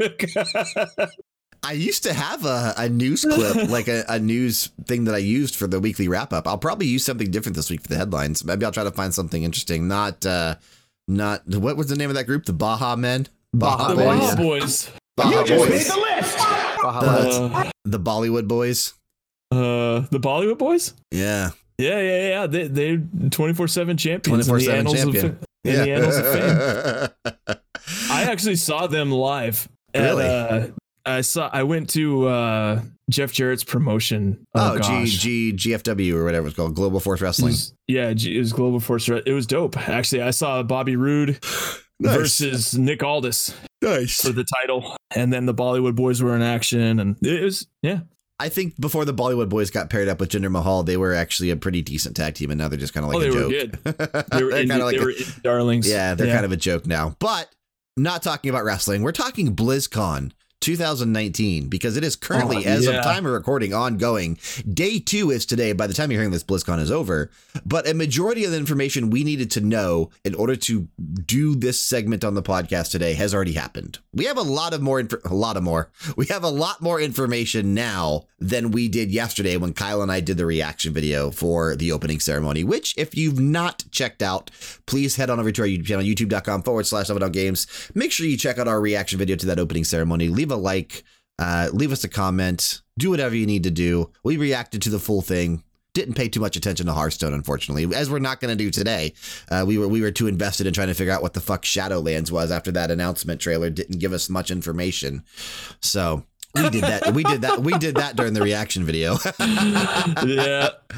but Oh, uh, we I, I do want you guys if you have yet to check that out to, to go do that and then if you're while you're over there make sure you subscribe to our youtube channel but i want to kick things off with just talking about blizzcon 2019 and what i think is probably still the biggest announcement out of blizzcon diablo 4 Yeah, I baby. think with, with with the Warcraft expansion, we'll get to here in a little bit. With Overwatch 2, excited for everything. Like all three of the stuff we're going to really be focusing on today. But Diablo 4 really blew me away with the stuff that they decided to show and some of the gameplay that we saw, plus just how fucking dark this game looks, man. yeah, This is I did not is- expect that. no, this is a incredibly, incredibly dark game, heavily influenced by the occult and demonic themes rather than high fantasy. Like they've went away from the high fantasy aspect of like Diablo 3 and to an extent Diablo 2 as well. And they're moving back to the more dark demonic nature that was Diablo 1. Diablo 1, and Kyle reminded me of this during the reaction video. Diablo 1 was a very dark game. Oh yeah, absolutely it was. Even just the first like hour that you play when you find what Lazarus is Yeah. uh the whole Lazarus thing was was a dark story arc. Uh Leoric's son just like butchered on a table. Like all this stuff is just Yeah. gnarly. Diablo Diablo 1 was dark. And then when they showed off the trailer initially for Diablo 4, and, and just like, you know, we kind of thought we were getting a glimpse at like the druid and the barbarian and the sorceress, but that's not the case. We just, we were seeing these like tomb raiding guys, so to speak, going into this area that they shouldn't have been in. And shit happens, and Lilith ends up getting summoned from the blood of these three individuals. Very cool cinematic, but oh my God, dark. Yeah, real dark, actually. I was shocked that Blizzard put this out because they haven't gone this direction with any of their games in a long time. Yeah, and, and, Kyle even noticed it like initially when the opening ceremony started. It even said some of the content is not suitable for all, all audiences, and we quickly found out why. Yeah, Put hide your kids. we, we, we, quickly found out why. Uh, but it Kyle, was awesome looking. Aside from how yeah. dark that cinematic trailer is, it is the best looking cinematic trailer for any video game I have ever seen. I think I could probably agree with that in terms of like actual full cinematics. Yeah, that that was incredibly well done to the point where I literally thought we were looking at actual people at one point. Yeah, the acting, the I mean, the the story of it, everything about that cinematic is so good and it really i mean it really got me hyped for a game that i think initially i wasn't super hyped for seeing them move away from you know they they already have a high fantasy game that's yeah. you know ventured into some sci-fi territory here and there with warcraft but but they've got fantasy covered they've now got kind of you know futuristic sci-fi real world covered in overwatch. They needed to differentiate diablo a little bit more and and keep it true to what it's good at and that's the occult. That's the dark. That's the demonic hellish presence of that game. And seeing them return to that makes me more excited for the game than i think initially i was. Yeah and it's still you know they're going back to that isometric action RPG world. Uh, it's dude, I'm I'm very very intrigued by what we saw with Diablo 4. Uh, much like you, I wasn't too hyped on it initially. Like, you know, obviously we hadn't seen it, so I couldn't say that you know I, I wasn't hyped. But you know, Diablo 3 was a fun game. But if they were to just kind of stuck with that nature, moving, you know, Diablo 4 in the same vein as Diablo 3, especially after last year's announcement, which we didn't hear a peep of during the opening ceremony of Diablo Immortal, I, I wasn't too hyped on what they could possibly do with Diablo 4. And then they really kind of opened my eyes to some very cool things, and I, I'm very impressed by it. And then that deep dive panel that happened immediately after the opening ceremony kind of just was unbelievable to see some of these things in action. But what I like most about what I think we're hearing with Diablo 4 is that it's a shared open world with five regions. So, in a sense, Diablo 4 is kind of moving into like a quote unquote, is it, is it not an MMO? Like because, an Ultima Online type yeah, deal now, right? Yeah, there's a lot of you're going to encounter other players in the game world because it's a shared open world, and these five regions, from what I understand from the, what the developers were talking about during the um the the panel that took place right after the opening ceremony, like the the deep dive into Diablo 4 there's mounts in the game now, which we found out during the opening ceremony, but these mounts are required because these five regions are so massive that walking through them would take forever. So you have like like there's mounts for that reason. So that way if you know you can move through these regions a little bit quicker. Otherwise, these regions are massive. And that's kind of exciting. It's an it's a new turn for the Diablo franchise, which I I think yeah. could be really good for it. I think that it kind of helps. You know, you do kind of expect these open, you know, for good or bad, open world is an expectation kind of in today's adventure gaming landscape, which Diablo definitely falls into. I I like the idea of a big open world that feels connected. You know, as long as there is a kind of a sense of progression that you go through in that world.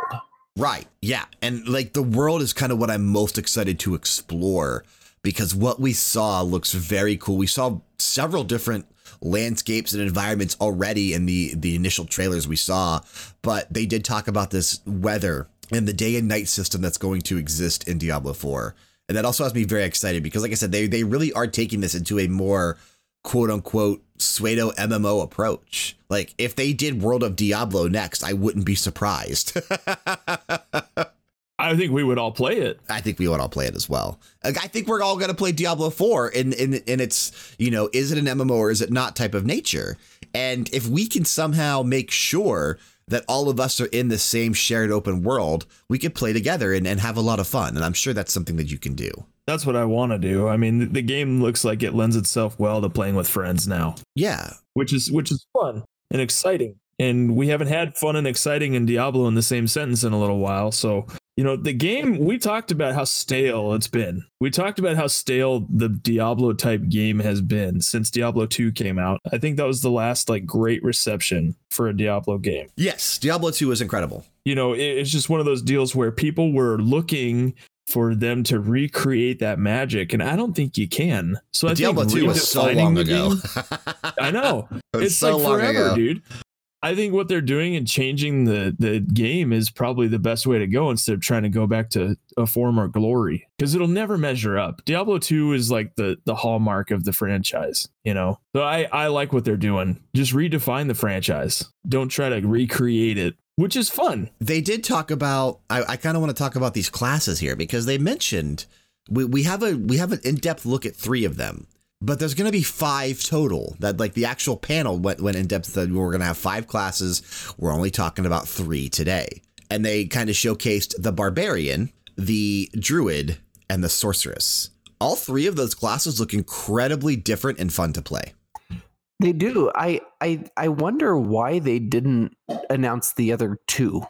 because I think that's what I I, gonna I- say. I think they're going to be new to the series Okay, I But think the reason a good that reason. they That's didn't, good reason. I think the reason that they didn't talk about him is because they are, you know, we're not going to see a necromancer. Maybe, maybe at some point, but not right away. We're not going to. Maybe we won't see an archer or a ranger right away. Maybe we'll see something else. Like, what could they do? and we are quite a ways out from this game releasing still. The game is a ways away. Yes. I think they missed the mark on that, Brian. I'm not gonna lie. Like, Okay. if you're gonna make kind of like an amazing Diablo experience, why not bring back all the classes?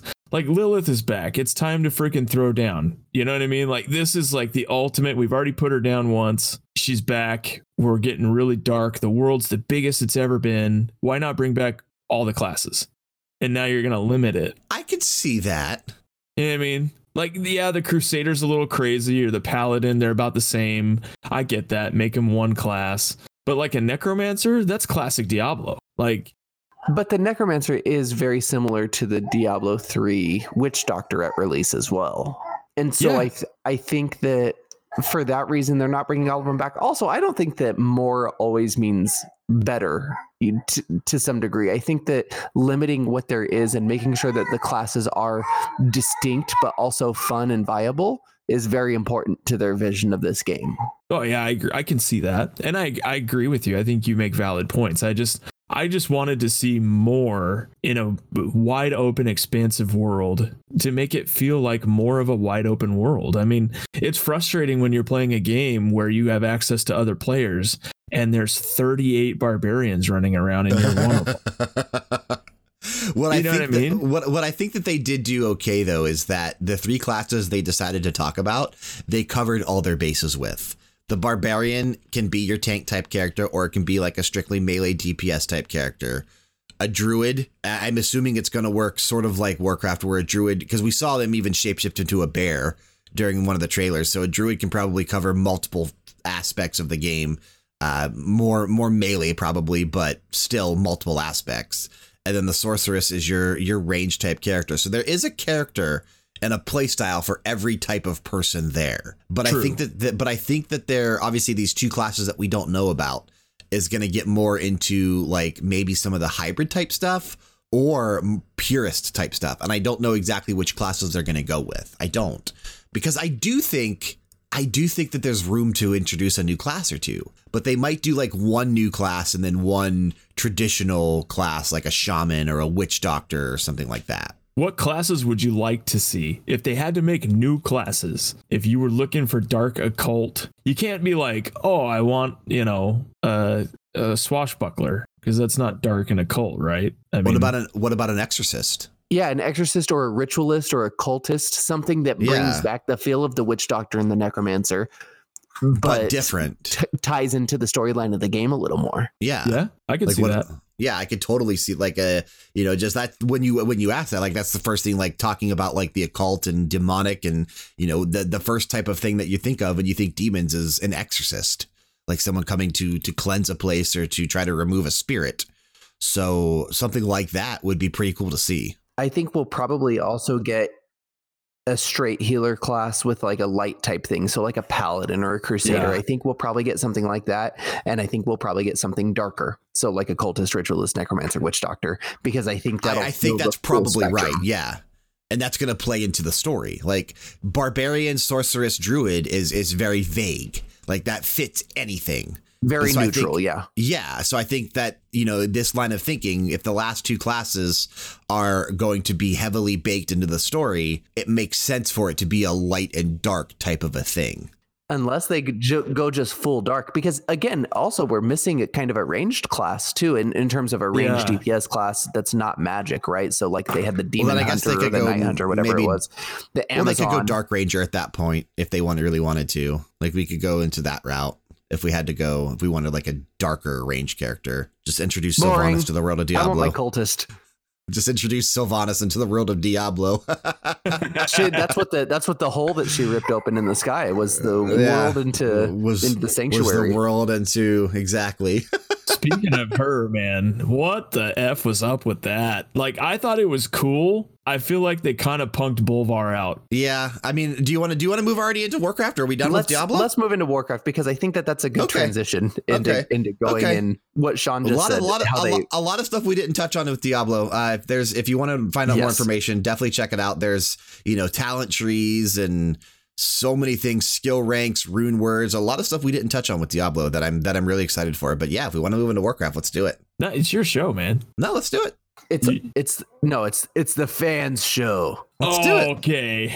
Let's yeah, do it. Big, big Let's- swinging let's- over here. Let's talk Warcraft, Okay. baby. Let's let's talk let's talk the cinematic first because I do like that they're sticking with Sylvanas going into the Shadowlands, this new expansion pack for World of Warcraft. I do like that they're sticking with this Sylvanas storyline and that Sylvanas has a clear purpose going forward in opening the Shadowlands and you know spoilers for those who haven't seen the uh, cinematic killing Bolvar, the Lich King, or not killing him but kill defeating him. Right? She did not Defeating kill him. him. Yeah, he, they, He they made it a him. point to say he is not killed, he has been defeated, and he is going to assist you in the events leading up to Shadowlands. Now, I don't like how he was so easily defeated. That's my biggest gripe about the cinematic was that she single-handedly takes down the Lich King. Well, the biggest meme is that since since uh since Northrend, Bolvar is still level 80 and Sylvanas is level 120 and he just went in That's and one shot the Lich King. That's actually hilarious. She's she's gonna transmorg the the Lich King's helmet. That's what she did it for. It was a Yeah. transmorg run. like like that that is the biggest thing that I've seen is like that literally what it feels like just happened because uh but but it made and, and Ion went into more detail in the the Warcraft What's Next panel about why they did that. They're they're talking about um Sylvanas is basically in leagues now with this mysterious jailer character. And the jailer actually was in the cinematic that we saw. It was the the character that had like this weird looking armor on. All you saw was its eyes, and it's in this area known as the Maw in the Shadowlands. So Sylvanas and this jailer are working together, and this jailer is trying to strengthen the Maw. So the the world of death is out of balance in Shadowlands, and all of the souls when they die are going straight into the Maw, and that's not the way that it's supposed to be. Like these other four zones exist, and these other covenants exist because when you die, you're supposed to go to one of these areas and just kind of keep death moving as the way it should.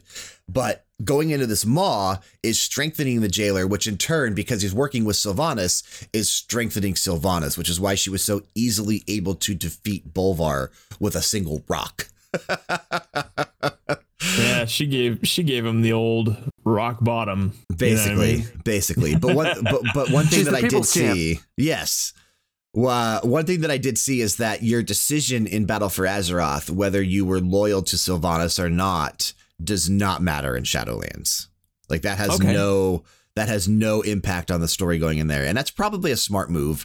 Um, you know, definitely just keeping it locked to that particular expansion probably makes the most sense. So uh, that that is something that those who decided to be loyal or against her don't have to worry about, since she is still a central figure to Shadowlands. Well, she she shrugged off every allegiance she had during Basically, the yeah. uh, the Mokra, right?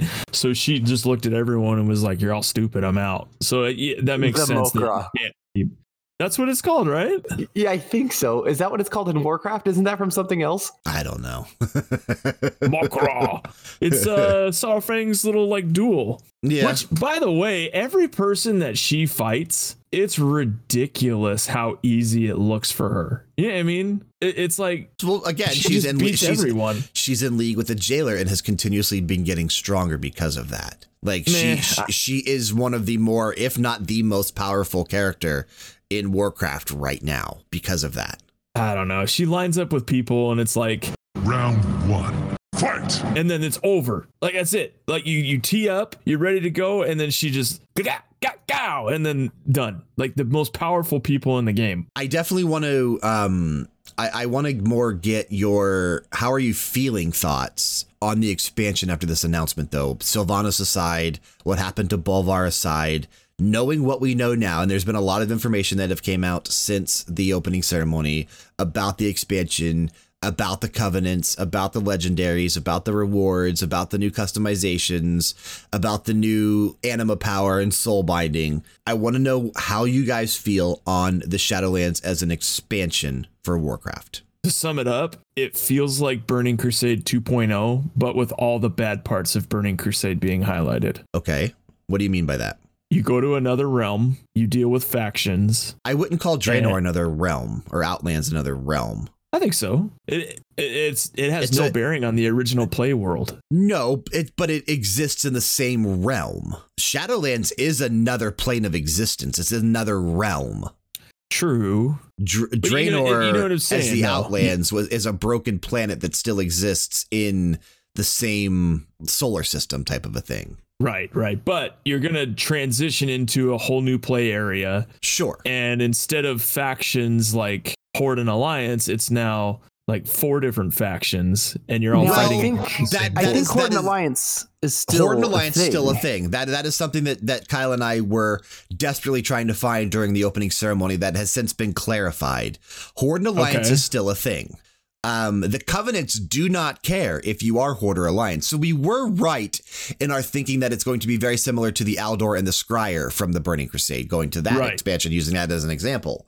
Um, so where you know the Horde Alliance could both decide to join the Aldor or the Scryers. Horde Alliance can choose any of these four covenants, but your faction still exists. Like you're not going to be able to just indirectly party up with a member of the opposite faction, Right, even though you're part of the same covenant. Which I mean, it's it's kind of weird, you know? Like i- if you go to the death world and you're fighting this all new like force and you're joining a faction, why aren't you unified with everyone in your faction? There's just some Yes. continuity issues there. You know what I mean? Sure, it's- I, I could see it's that. nitpicky. I get that. It's just kind of like, okay, you're you're in the death world. Do you really care if you hate a Tauren? You know what I mean? Yeah, that's why I originally thought that we would be able to play with members of the opposite factions. Like that that is something that I was heavily thinking was going to be the case. I thought they were going to blur the lines between factions with this expansion.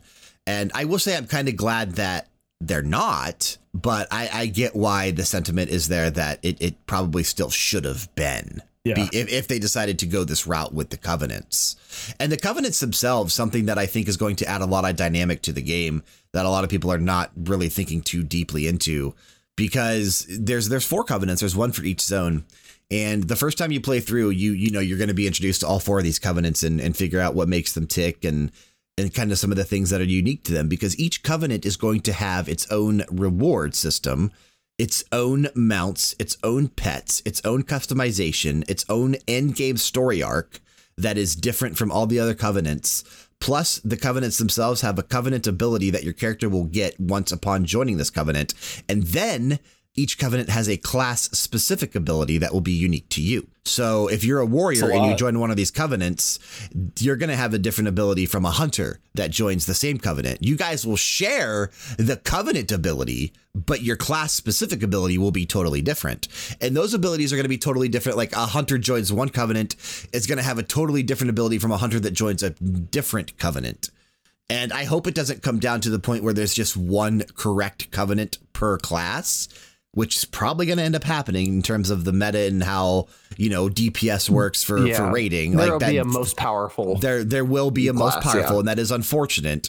But I hope that there's enough viability to all of the specs and all of the abilities and all of the rewards. So that way you do have a legitimate choice. Like, I personally, me, looking at all the zones, am in love with Bastion, which is the first area we're going to go to. That's the first leveling zone. I think That's the- everybody's really into that. Yeah. That's the one that looks very like Viking heaven type of a place. Uh, my God, that place is fucking gorgeous. The scenery there, the art palette that they like, the color palette they decided to use. I would love it if I could choose that covenant and have it be viable in the end game for my character. And not, you know, maybe like, you know, because I'm a druid and there's the uh, an, an, an area that is very druidy. I can't Yeah. remember. Uh, Ar- Ardenweald. Very much like the, yes. the Night Fae and the Druid aspect. Cenarius is your lost soul that's there. Like Cenarius returns there. Uh, I, I'm hoping that as a Druid, that's not my most powerful ability because I'm so in tune to that area. Like if I could choose to go to Revendreth or if I could choose to go to Maldraxxus or, like I said, Bastion, which I really want to choose, then I, I, I would be okay with that. And that's and I think that the lost soul in Bastion is Uther Lightbringer. Is that correct? Yes, it is. And that's Are you that serious? makes it that Nice. makes it all the better. I mean, Yeah. How do you, I mean it, you want to go back for fans that have fans that have been playing Warcraft for so long? Who doesn't want Yeah. to go back and play with Uther Lightbringer? And that's what's so cool about uh, this new abil- this new mechanic called soul binding, because soul binding is something that we're gonna do as characters in the end game after we've selected our covenant and and, and kind of are playing through it. We can bind our souls to one of these NPCs that exist in the covenant. And we can strengthen ourselves through them. So you would be able to bind yourself to, say, Uther and just be able to take advantage of it. And I'm trying to find here, uh, here it is right here on Wowhead. There's another reason why you might want to choose a covenant. It's to choose a soul bind. In the Shadowlands, you could pick someone you want to soul bind with and kind of trade knowledge. And so your soul bind is going to provide certain powers. There's one in Revendreth called Arrogance, where if you soul bind with this particular NPC, you get the arrogance trait for your character. And if you have higher, and then at that point, because you have arrogance, you will have higher health than your enemy, be, and you have a higher crit chance against the enemy because your arrogance trait. So it's going to change certain aspects as well as you soul bind to these NPCs. But it sounds like you can only soul bind to one particular character at a time. I'd like to soul bind I- you, Brian, if that's okay. Yeah, Yeah, I that's fine. soul line to level Okay. down Void. Um, I will go wherever Arthas Menethil is. Arthas is they they specifically said Arthas is dead. Like he is not Which he should be in the the Shadow Realms then, right? Yeah, but but but they specifically kept Shadow mentioning that that that he is not there for some reason. I don't know if that's going to play into the story or not. He's he's going to be in the Maw. I bet you he probably is. And and the Maw is this area that they're not talking about. It, it's very elusive. Um, he he probably is going to be somewhere in the Maw. You're probably right. Um, yeah, Uther is in Bastion. Uh, Cenarius Ardenweald. Draka, Thrall's mother, is in Maldraxxus. And then Revendreth has Kael'thas Sunstrider. I'll go to Revendreth. I actually really like the look of Revendreth too. Revendreth is a Yeah. really neat. Uh, you know, the is it Maldraxxus is the uh, the scourge one? Maldraxxus is the one that is very like inspired by the scourge and the, Right. the undead. Yeah. Yep. You know that one. That one looks like zones we've had before. That one doesn't look that all interesting four, to all me. four And- of all four of these zones are actually so well done though looking at it yeah, I think that the other three really pull ahead though. oh The- absolutely. Like Mal- the Maldraxxus is definitely the one kind of dragging behind. Revendreth I like how Gilnean it is and its architecture and how like gothic it is but mm, they, but they made it a point to say that Revendreth is very like your your evil place. Like your your that's why Kael'thas is there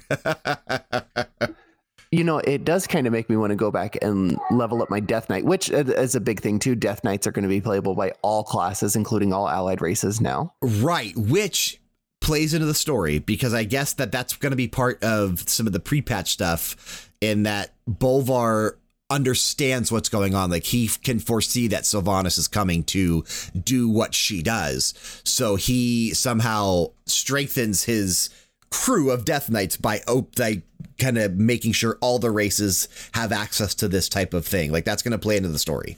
And then she kills all of you. So why would you do it? You know, I I think that Blizzard has a really big chance to do something interesting with the story here. The story of the Lich King and the Scourge is so central to the story of Warcraft now. And them going It's back very and strong. revisiting that, yeah. Going back and revisiting that is is a very big chance for them to do something unique and do something special with this with this expansion that I do not feel has been done since Wrath of the Lich King. I yeah, I'm kind of hesitant though. You know, The, the like there's so many my god, I just was looking at one of these images. Look at this, dude. Look at some of the customization options that they're adding. Look at those fucking dwarves. But anyway, um Oh, the undead, the undead look amazing too. If you oh haven't no, seen I the know. undead Uh, yeah, I, I, I, mean, was- I was just looking through some of these stuff from the panel. Um, but oh yeah, the undead I'm looking at and the trolls right now. But still, like the you have to customization options. those? No, those are just going to be base uh to to your when you create a character. Yeah. yeah, when you create a character, they're just adding new customization stuff. Like here's the undead. But anyway, um, sweet. you basically have your Danzig type character there on the top. Yeah, I- I, I saw that. This is some misfits type stuff. yeah, Elvira there in the middle.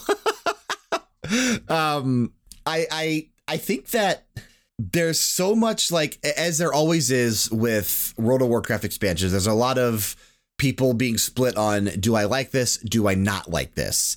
And I was looking at a poll on MMO Champion, which I generally go to to see a lot of things. And there's a lot of people cautiously optimistic about Shadowlands because they're giving players a lot of things that players have been asking for for a while now. They're still obviously kind of stuck in this convoluted story that they started telling for themselves, which is why a lot of people already checked out of retail Warcraft because of the lore and some of the stuff that's going on in the actual narrative. But gameplay wise, there's still a fun game being done here. And I like that they're adding this anima stuff, which they're saying is not going to be grindable. It's not going to be a grindy system. It's not going to be like artifact power at all. It's not going to be like the Heart of Azeroth. So they're definitely changing the way, you know, they said that they don't want you to go in there and have to feel like you have to grind something for 80 hours to be viable. They want you to go in there, you do a couple quests to the initial your playstyle, you're done with it, and then you can kind of go back to it at a later time and you're not feeling behind. And I like that because that's one of my biggest complaints with Warcraft from the last couple expansions is that I don't play enough. I, I haven't played enough since mm, of Pandaria was the last expansion that I went really hard into. Like Warlords of Draenor is when I started checking out because that's when this system started being introduced. Warlords of Draenor had the garrison system. Legion had the artifacts and the legendaries.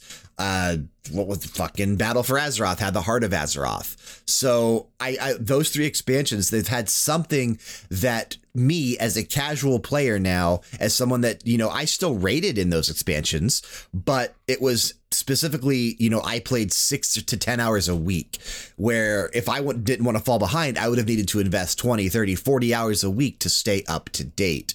I like that that's being taken out of the game now because it actually makes it more accessible to someone like myself that doesn't have the time to invest in in a 80 hour grind to do something or the time to invest in classic Warcraft to even be viable. Like I don't play Right. classic anymore for a reason. So taking that stuff out is a huge thing. And when they said during the panel that there's no artifact power to grind and nothing that needs to grind, the crowd erupted, dude. That is one thing that people have been complaining about is that feeling of a grind and that feeling of having to be stuck in the same thing, doing the same thing every time you log in because you had to in order to keep working on your your grind. And that's actually really cool. That is, and I think that's a big change in not making, you know, eh, this started with the garrisons, right? Where you had to log in Yes. every day and do something, right? And it was this daily chore that you had to do just to stay competitive. Getting rid of that and making it a game again. Don't make it a chore. Don't make it a job. Make it a game where I can go in and do what I want and have fun. That's really what I want out of World of Warcraft. And that's why I still like playing WoW Classic, is because I can log in, go at my own pace, do a couple quests, level a little bit, and get out. I don't have daily things that I have to do. And so that If you, if you just want to play, if you looking. just want to play WoW Classic to play in Quest, then yes, you're going to be very behind if you ever decide you want to raid. Oh, of course, of course, of course. But but it's you know it's i don't i don't want a chore list you know i don't want a, a set list of things i have to do every single time i log in uh, i think that's what a lot of people are looking forward to in this in this expansion Absolutely. And, but, you know, I, I do want to move on here in a minute because we have another game to talk about. We're already kind of running long. I do want to get to Overwatch 2, but I do want to mention that Shadowlands is also the expansion that is finally introducing the level squish. And Kyle, you and I were kind of Yeah. talking about it while we were waiting for Sean to come into Discord. Um, the leveling system is drastically going to change in World of Warcraft come Shadowlands. So, when you create a character, you obviously going, unless you start as an allied race, and I think they're going to start at level 20 probably still. But when you create a new character, you are going to level from 1 to 10 in a brand new zone. Everybody is going to level in a brand new zone. There, you know, you're not going to go to Elwynn Forest. You're not going to go to Dun Morogh. You're not going to go to Tirisfal or any of these places, Thunder Bluff or Mulgore. You're not going to level in your traditional 1 through 10 zones. Everybody is going to level from 1 to 10 in an instanced zone that is going to introduce you to your character introduce you to your class, introduce you to the mechanics of your character, and they even said at the end of the instance there will be an instanced dungeon that is a solo experience. So 1 through 10 is going to be completely different. Once you're level 10, from 10 to 50, you will select the expansion you want to level in, whether that's Vanilla Warcraft, Burning Crusade, Wrath of the Lich King, Cataclysm, Mist of Pandaria, Legion, Warlords, or Battle for Azeroth. You could select any of those expansions or content packs, and that's where you're going to start leveling from 10 to 50. And that's really cool. And that's going to change the way that leveling works. Everything is going to scale. It's very much a Guild Wars 2 style of system now. The entire Yeah. world is going to scale. So if you say you wanted to start, you wanted to go to, you immediately wanted to go to Battle for Azeroth for some reason at level 10, you can do that. And you can select a zone and you can start playing. I like that. I do. I like that a lot too. I like it a lot too. And I don't want to I don't want to base the expansion off how I play my alts, right? I think that's a Sure. poor way to base whether whether I like this expansion or not. Like, oh, it changed how I how I level alts to get to the expansion. That's not what I want to do. But I do like that leveling alts is easier now. I mean, that is something that I like. It's and it's more it's more fun. It's different. Um, and I think that it increases the replay value of getting characters up to max level now, which is what 60, right? Absolutely. 60 is the max level. Yeah. So they, they the squish is back to, you know, they're they're rolling it back to level 60, which I think is the right move. Uh, you know, that, that that way we're we're not constantly, you know, we're not eventually going to be looking at characters that are level 150. So I think they're going to drastically change how they approach leveling going forward. Uh, after this, this is something that they needed to do to keep things in check. So that way, the next expansion maybe will go up to 65. Maybe they'll move up by blocks of five like they did for Cataclysm um, you know, maybe it's not going to always be a 10 level system anymore. But, or maybe it's just leveling done differently. I don't know. But we'll be leveling from 50 to 60 in the actual Shadowland zones. And I like that something that they said too is that specifically talking about the alts that you mentioned there, and this will be the last thing we mention, is that alts can start working on their end game content while leveling. So you don't have to wait. As long as you've taken a character through Shadowlands once, like your main character, and you know how the systems work, they said when you take an alt into Shadowlands for the first time, you can just pick a covenant. Just go ahead and pick a covenant. You know, you don't have to go through the zones to learn about them. Just pick the covenant you want to go with, and you'll automatically get the abilities and being able to start working on your end game stuff while leveling to 60. That's really Nice. cool. And that's going to definitely I think that's smart. ease up the, you know, some of the reigns that alts had. Yes. It was it was very hard to have multiple viable alts in Legion and Battle for Azeroth because of the grind of the power. Yeah. And Shadowlands is the thing that we'll be getting first. Obviously, that's coming next year, 2020. Diablo 4, we talked about earlier, probably 2021, 2022 at the earliest. Same thing, what I understand about our next game and the last game I want to talk about Overwatch 2. Also, supposedly very early in development, potentially 2021, 2022 before this comes out as well. And it's worth the wait, baby. Overwatch 2 looks Overwatch 2 looks incredible. Uh, we'll we'll let Kyle kind of take a jumping off on this one because I think that you were crying during that cinematic. So I did get a little uh, emotional during that. You know, they they just do such a good job of putting lore and and character in into each of the heroes of Overwatch. Um, and it's it's I've said it for a long time. That's my favorite thing, and I think that's the strongest point of Overwatch is the characters that they dive a little bit into the lore here and there. And I think it's important that they that they ease it out slowly. I think that Overwatch would transition really, really well into like an animated television series, right? Oh, Or a s- absolutely. a series of a series of films. I think that Overwatch would do really well with that um, because the characters and the story. The story is so classic. It's it's the story of heroes that are being pushed away, right? And and that are being outcast. You know, it's the story of the Incredibles, Pixar's Incre- The Incredibles. It's it's heroes that are now outlawed and nobody wants to see them anymore, but they know that what they're doing is right and i think that that story resonates really well with with people that have that heroic tendency in them right? And the video gamers are those people. This was a cinematic that really played on that with winston you know staying back right? And it almost being done. And then very much very much avengers endgame feel to it right? Sean have you watched the cinematic Yeah. uh, it very, I very, very Avengers in Endgame in the, the with the portals of Avengers Endgame and the heroes showing up. Right, this was that same feel of all of a sudden now he's here, now she's here, now he's here. Right, and it and it makes you it makes you love those characters and it makes you feel like you're a part of it again. You know that they're back and they're going to be doing good. I also really like the inclusion coming with Overwatch 2 of the PvE content, the Yes, four-player that's, that's what co-op I'm excited for. Yep. Yes, the co-op missions, the character missions, because you're going to get a lot of that lore. You're going to get a lot of that. Um, and there's four of us here, right? I think that the four of us will probably be really into playing the Overwatch 2 co-op missions between the four of us because there's, I mean, there's going to be a lot to do there. There's going to be a lot to see, and then going through and doing those story missions for those characters and getting a lot of their background. There's there's really a lot riding on this. And and honestly i think if i trust anybody from blizzard i trust jeff kaplan.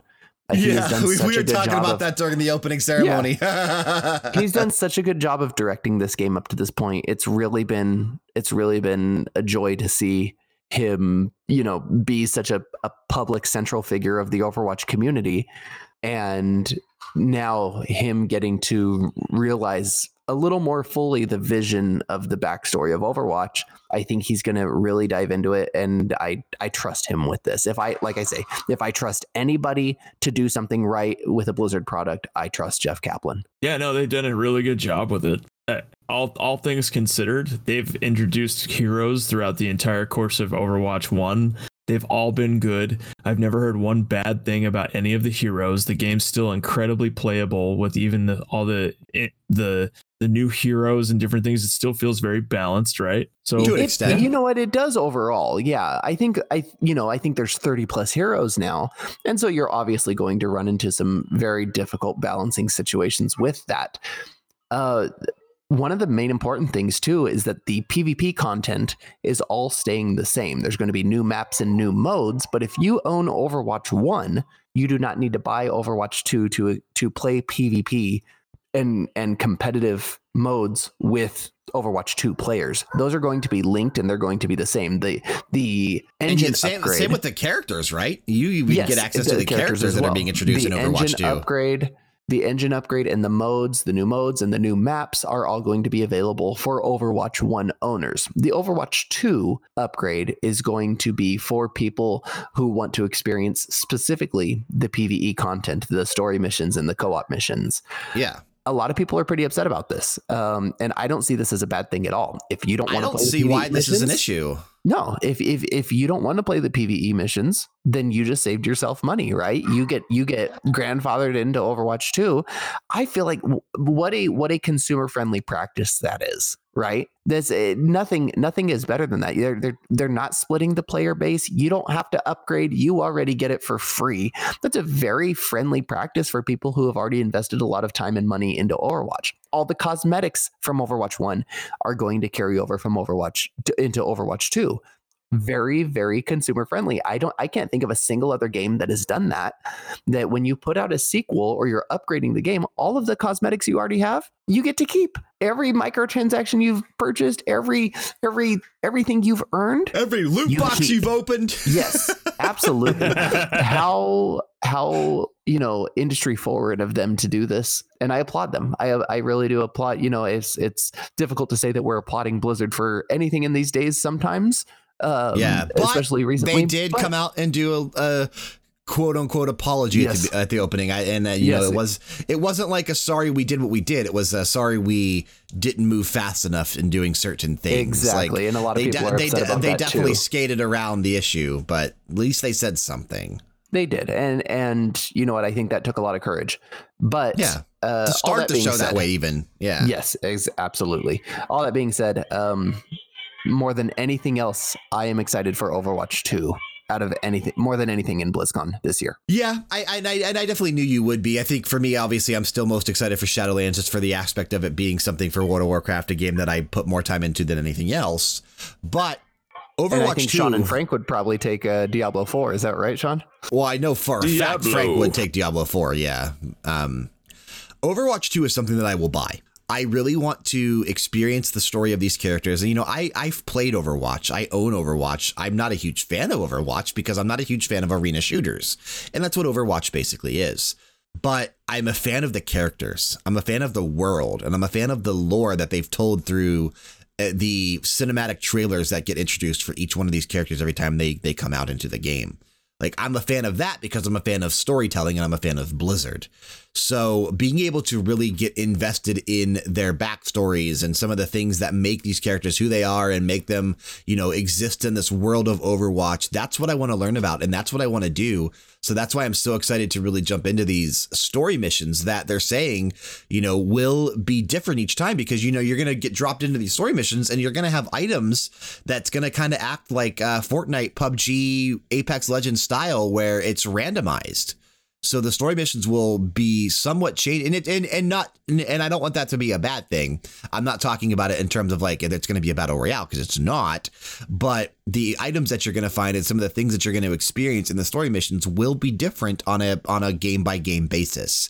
So that's actually really interesting to me. And the hero mode, which is going to enable you to you know, build these characters and select talents at certain levels. Like I'm looking at a screenshot of Tracer at level one, she can either choose adaptive reload or chain reaction.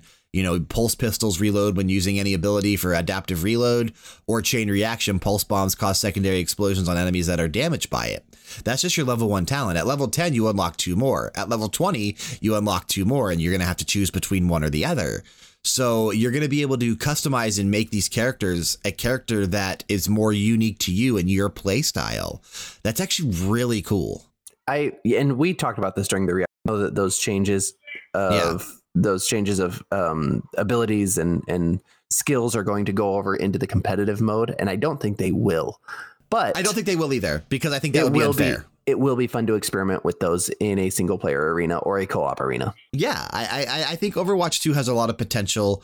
Uh, you know, uh, I've seen the argument out there. It should have just been like an upgrade version for Overwatch, and I and I get that, but it it- just look at it that way. Then, just you know, if you want to look at Overwatch 2 as an Exactly. upgrade, Overwatch It's 1, it can be that. Yeah, Semantics. Really, that's I'm it more than happy to to pay the entry price for the for the solo and co-op missions of this game. I'm more than happy to Yeah. do that. You could call it which they probably which they probably would have charged Boogaloo. for anyway. Yeah, They probably would have charged for it anyway had they introduced I'm it to Overwatch. we're getting that content. You can call it call it Overwatch Nine. You can skip uh, two through eight. Who cares Yeah. what it's called?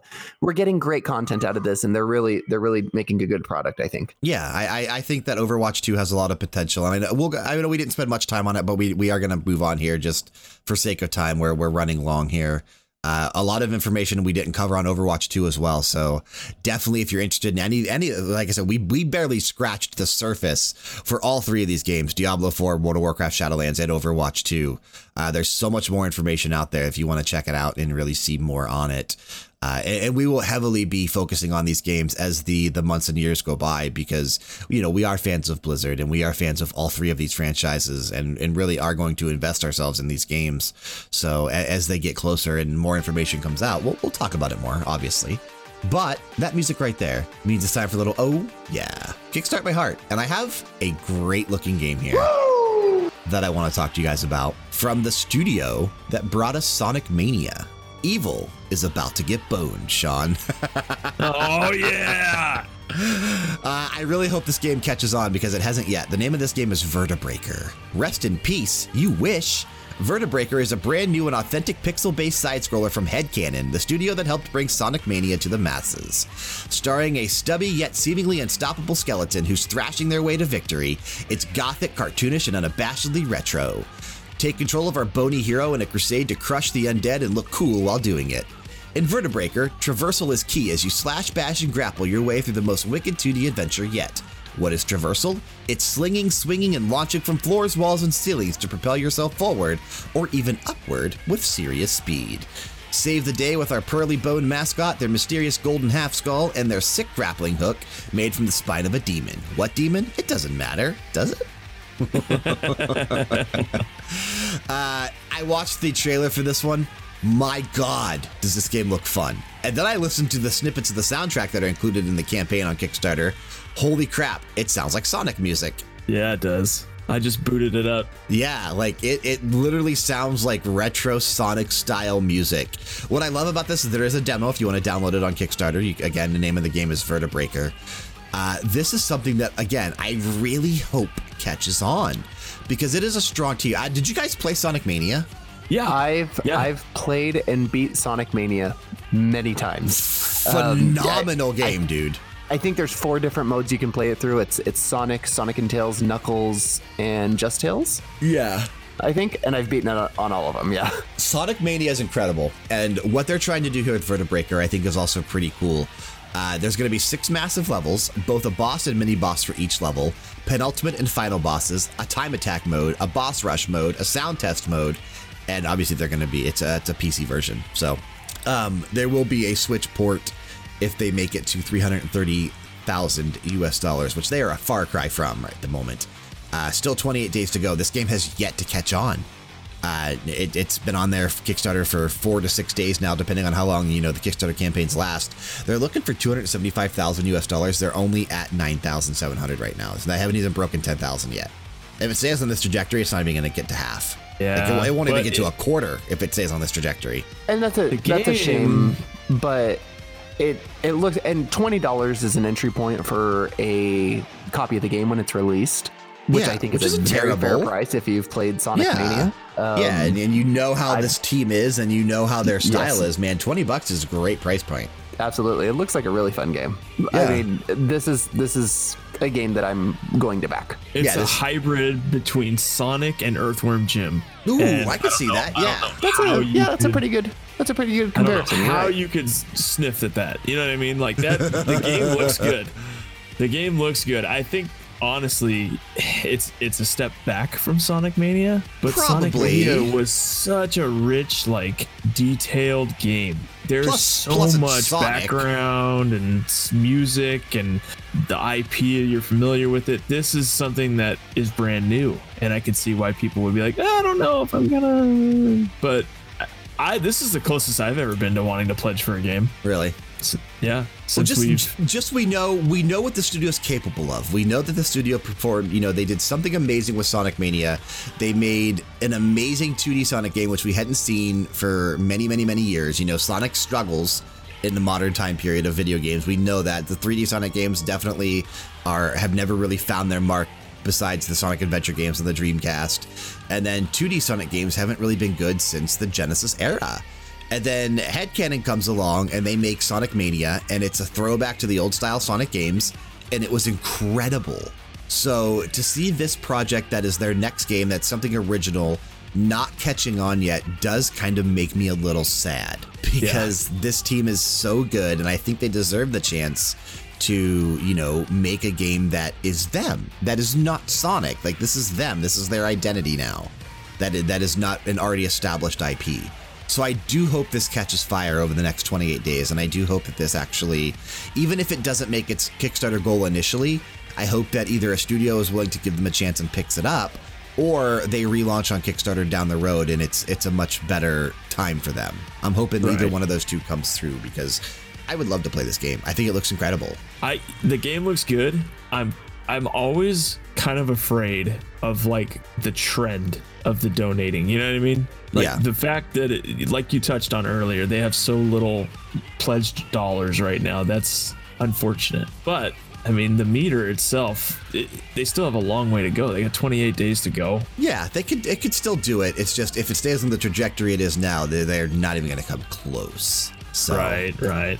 I mean, you look at the amount that they have on here. I always find it impressive to see the median like donation, yeah, and the median donation is like 28 $29.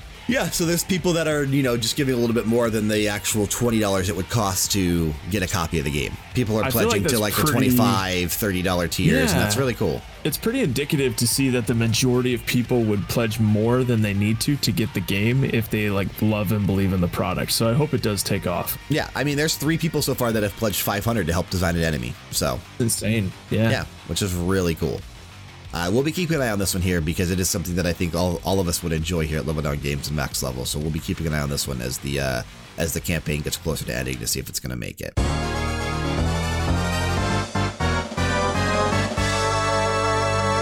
But that sound right there means we have slipped into the bonus stage. For newcomers, what the bonus stage consists of is a series of five questions. Whomever is the first to shout out their name and then deliver the correct answer within three seconds gets the point.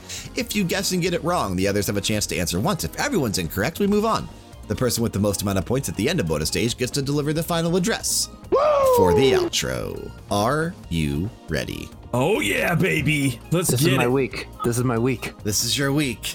Can you guess the Nintendo characters each description is referring Yes. to? Yes, I can. Okay. I think okay. you guys, okay. I think you might be able to, and I and I apologize for the quick nature of this bonus stage. It's it's not going to be as in depth. I put this one together when we were talking at like 4 a.m. last night, Kyle. So Not.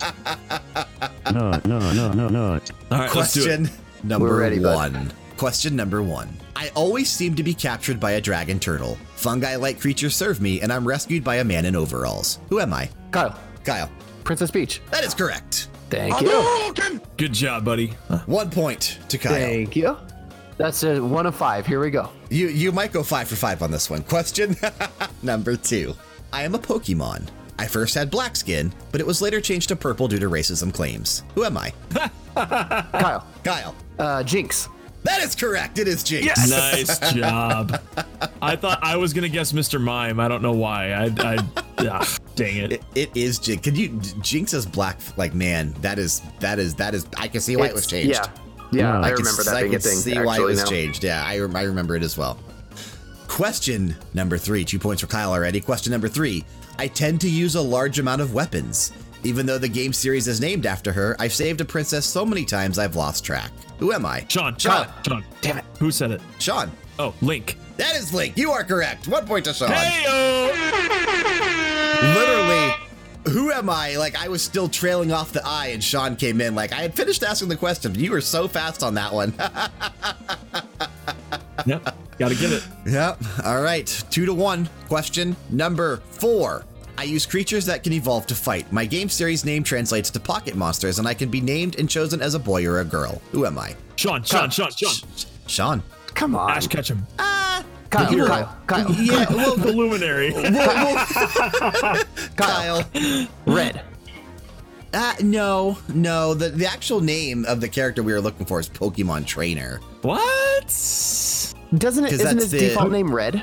Um, in in uh in the original Pokemon game, it's red or blue depending on. I guess it's red you depending on which version you bought. Yeah, so I can't really say red because if you bought Ash- blue, It's not Ash. Ash is a boy. it's it's it's Ash not cannot Ash. be yes, a boy or it's girl. not Ash. It's not Ash, and I, I don't know that I can say All red because if you bought blue, then it's not red. Right, but is oh This guy Pokemon- over here Pokemon is trying trainer. to lawyer you right now. Pokemon Trainer is the name of the character in Smash Brothers. yes. If you believe the hmm. precedent set in the Pokemon Indigo series anime, I can submit okay, wait. this Read the, article read the to question the again. Read the, read the question again. I use creatures that can evolve to fight. My game series name translates to pocket monsters, and I can be named and chosen as a boy or a girl. This is a Smash Okay. reference. This is why he's called Pokemon Trainer. Yeah. Named or chosen. why it- I was no, no, no, no, no, no. But it's not a Smash No, reference because you because can't, you can't name him name in the Smash character in Smash. But I You think I, I think we'll just go ahead Pokemon and I think we'll just do Give it to question five because it's two to one. No, well, it's two to one. We'll just move on to question five. Uh, we'll, we'll, we'll, neither one of you got that one. We'll just say that because you both suck and don't realize Pokemon Trainer. No, just kidding. I, I, I, I don't want to give it to either one because they were both wrong. to You're an extent. They both were right, but they both were wrong as well. I feel like Pokemon But- Trainer's wrong too, though. If Maybe, I it was, could maybe, be it, maybe it was just a bad one. I did do this at 4 a.m. Maybe it was just a bad Fair one. enough, fair enough, fair enough, fair enough. This isn't Jeopardy. We're I not mean, Alex Trebek over if here. you if you want to submit this for like the ultimate debate, who is the most synonymous Pokemon trainer? I know. You know what I mean? Question number You know I five. mean? it's Gary. The answer's Gary. Let's move on. Question number five. I am a prince. My game series name has the same meaning as Pyro Badge, and I often speak in Japanese. Who am I? Sean? Sean. Marth? It is Marth. Hey yo! Got the fire and the Okay. baby! It is Marth. Marth is basically a princess, but Which means I need to grab a freaking tiebreaker question, something I wasn't expecting. Where's my Marth button? Where's the Mina? Mitikirikle. Where is he? Sean coming in here Alright. and surprising me with the with the Marth. I didn't think you were gonna get that one. Hey, gotta get it, baby. You gotta get it. It's just the name of the game. That's okay. I can grab a tiebreaker here. Let's see here. I am a robot. I was the ancient minister in Super Smash Bros. Brawl, and I have raced against a red plumber. Who am I? Oh, what? Tiebreaker. We're going with the hard one first. See if you guys can get this hold one. on, hold on.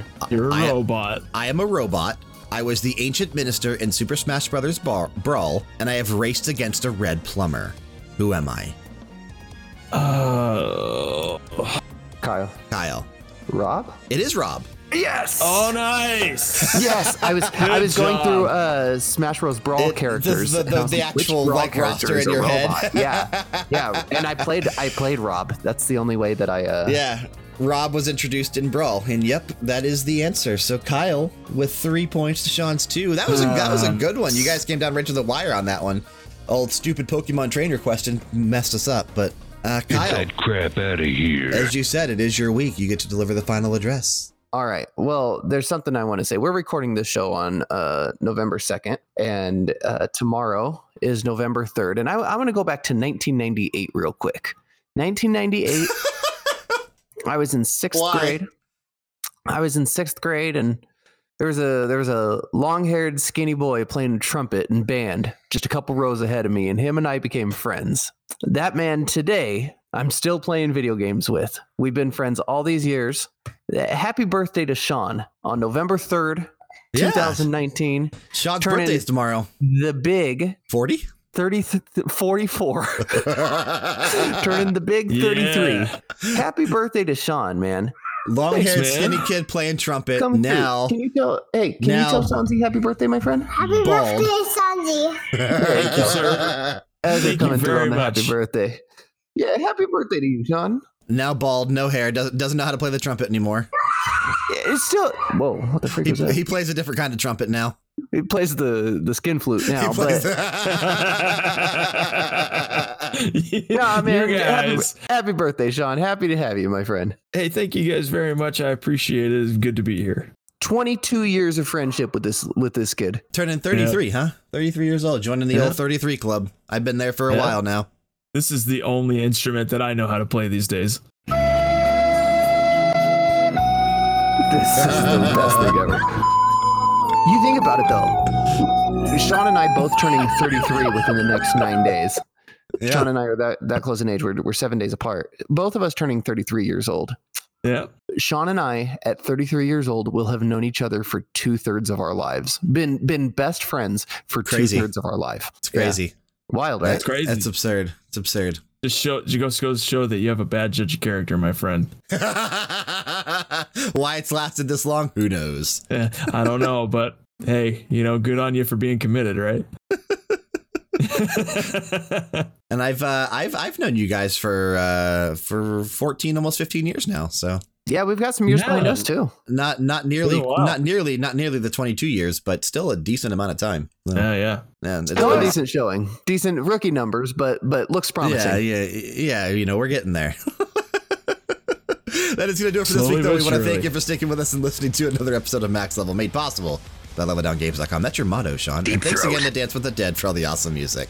Regardless of the podcast service you're listening through, be sure to show your support by leaving a rating and a review, especially if you're listening through Apple Podcasts. We'd also be grateful if you could drop on over to our YouTube channel. That's youtube.com forward slash Games. Subscribe to us there. And if you haven't already, while you're at it, hit up twitch.tv forward slash Games and click that follow button. Stalking us on social media is perfectly acceptable. Twitter, Instagram, and Facebook would be the place to do so. Check the description box for the appropriate links. Our Discord link is also in there as well. Join us in there. We have a lot of fun. Until next week, keep gaining experience until you reach max Max level. Wesley, come here. Wesley. No, come here. Gosh, he doesn't Are we, are, listen. are, are, are we, are we getting a kid to sign us out? Are we getting kids to sign us out? Wesley, come here. Wesley. No, why not? Come here. I want you to say something in the microphone. It's like I don't want him. Give me, give me, give me candy. Give Say, me candy. say max. Max. Level. Ready? say max. Level. Ball. Gus, come here. Say Max. Gus doesn't say anything. Gus can say waffle.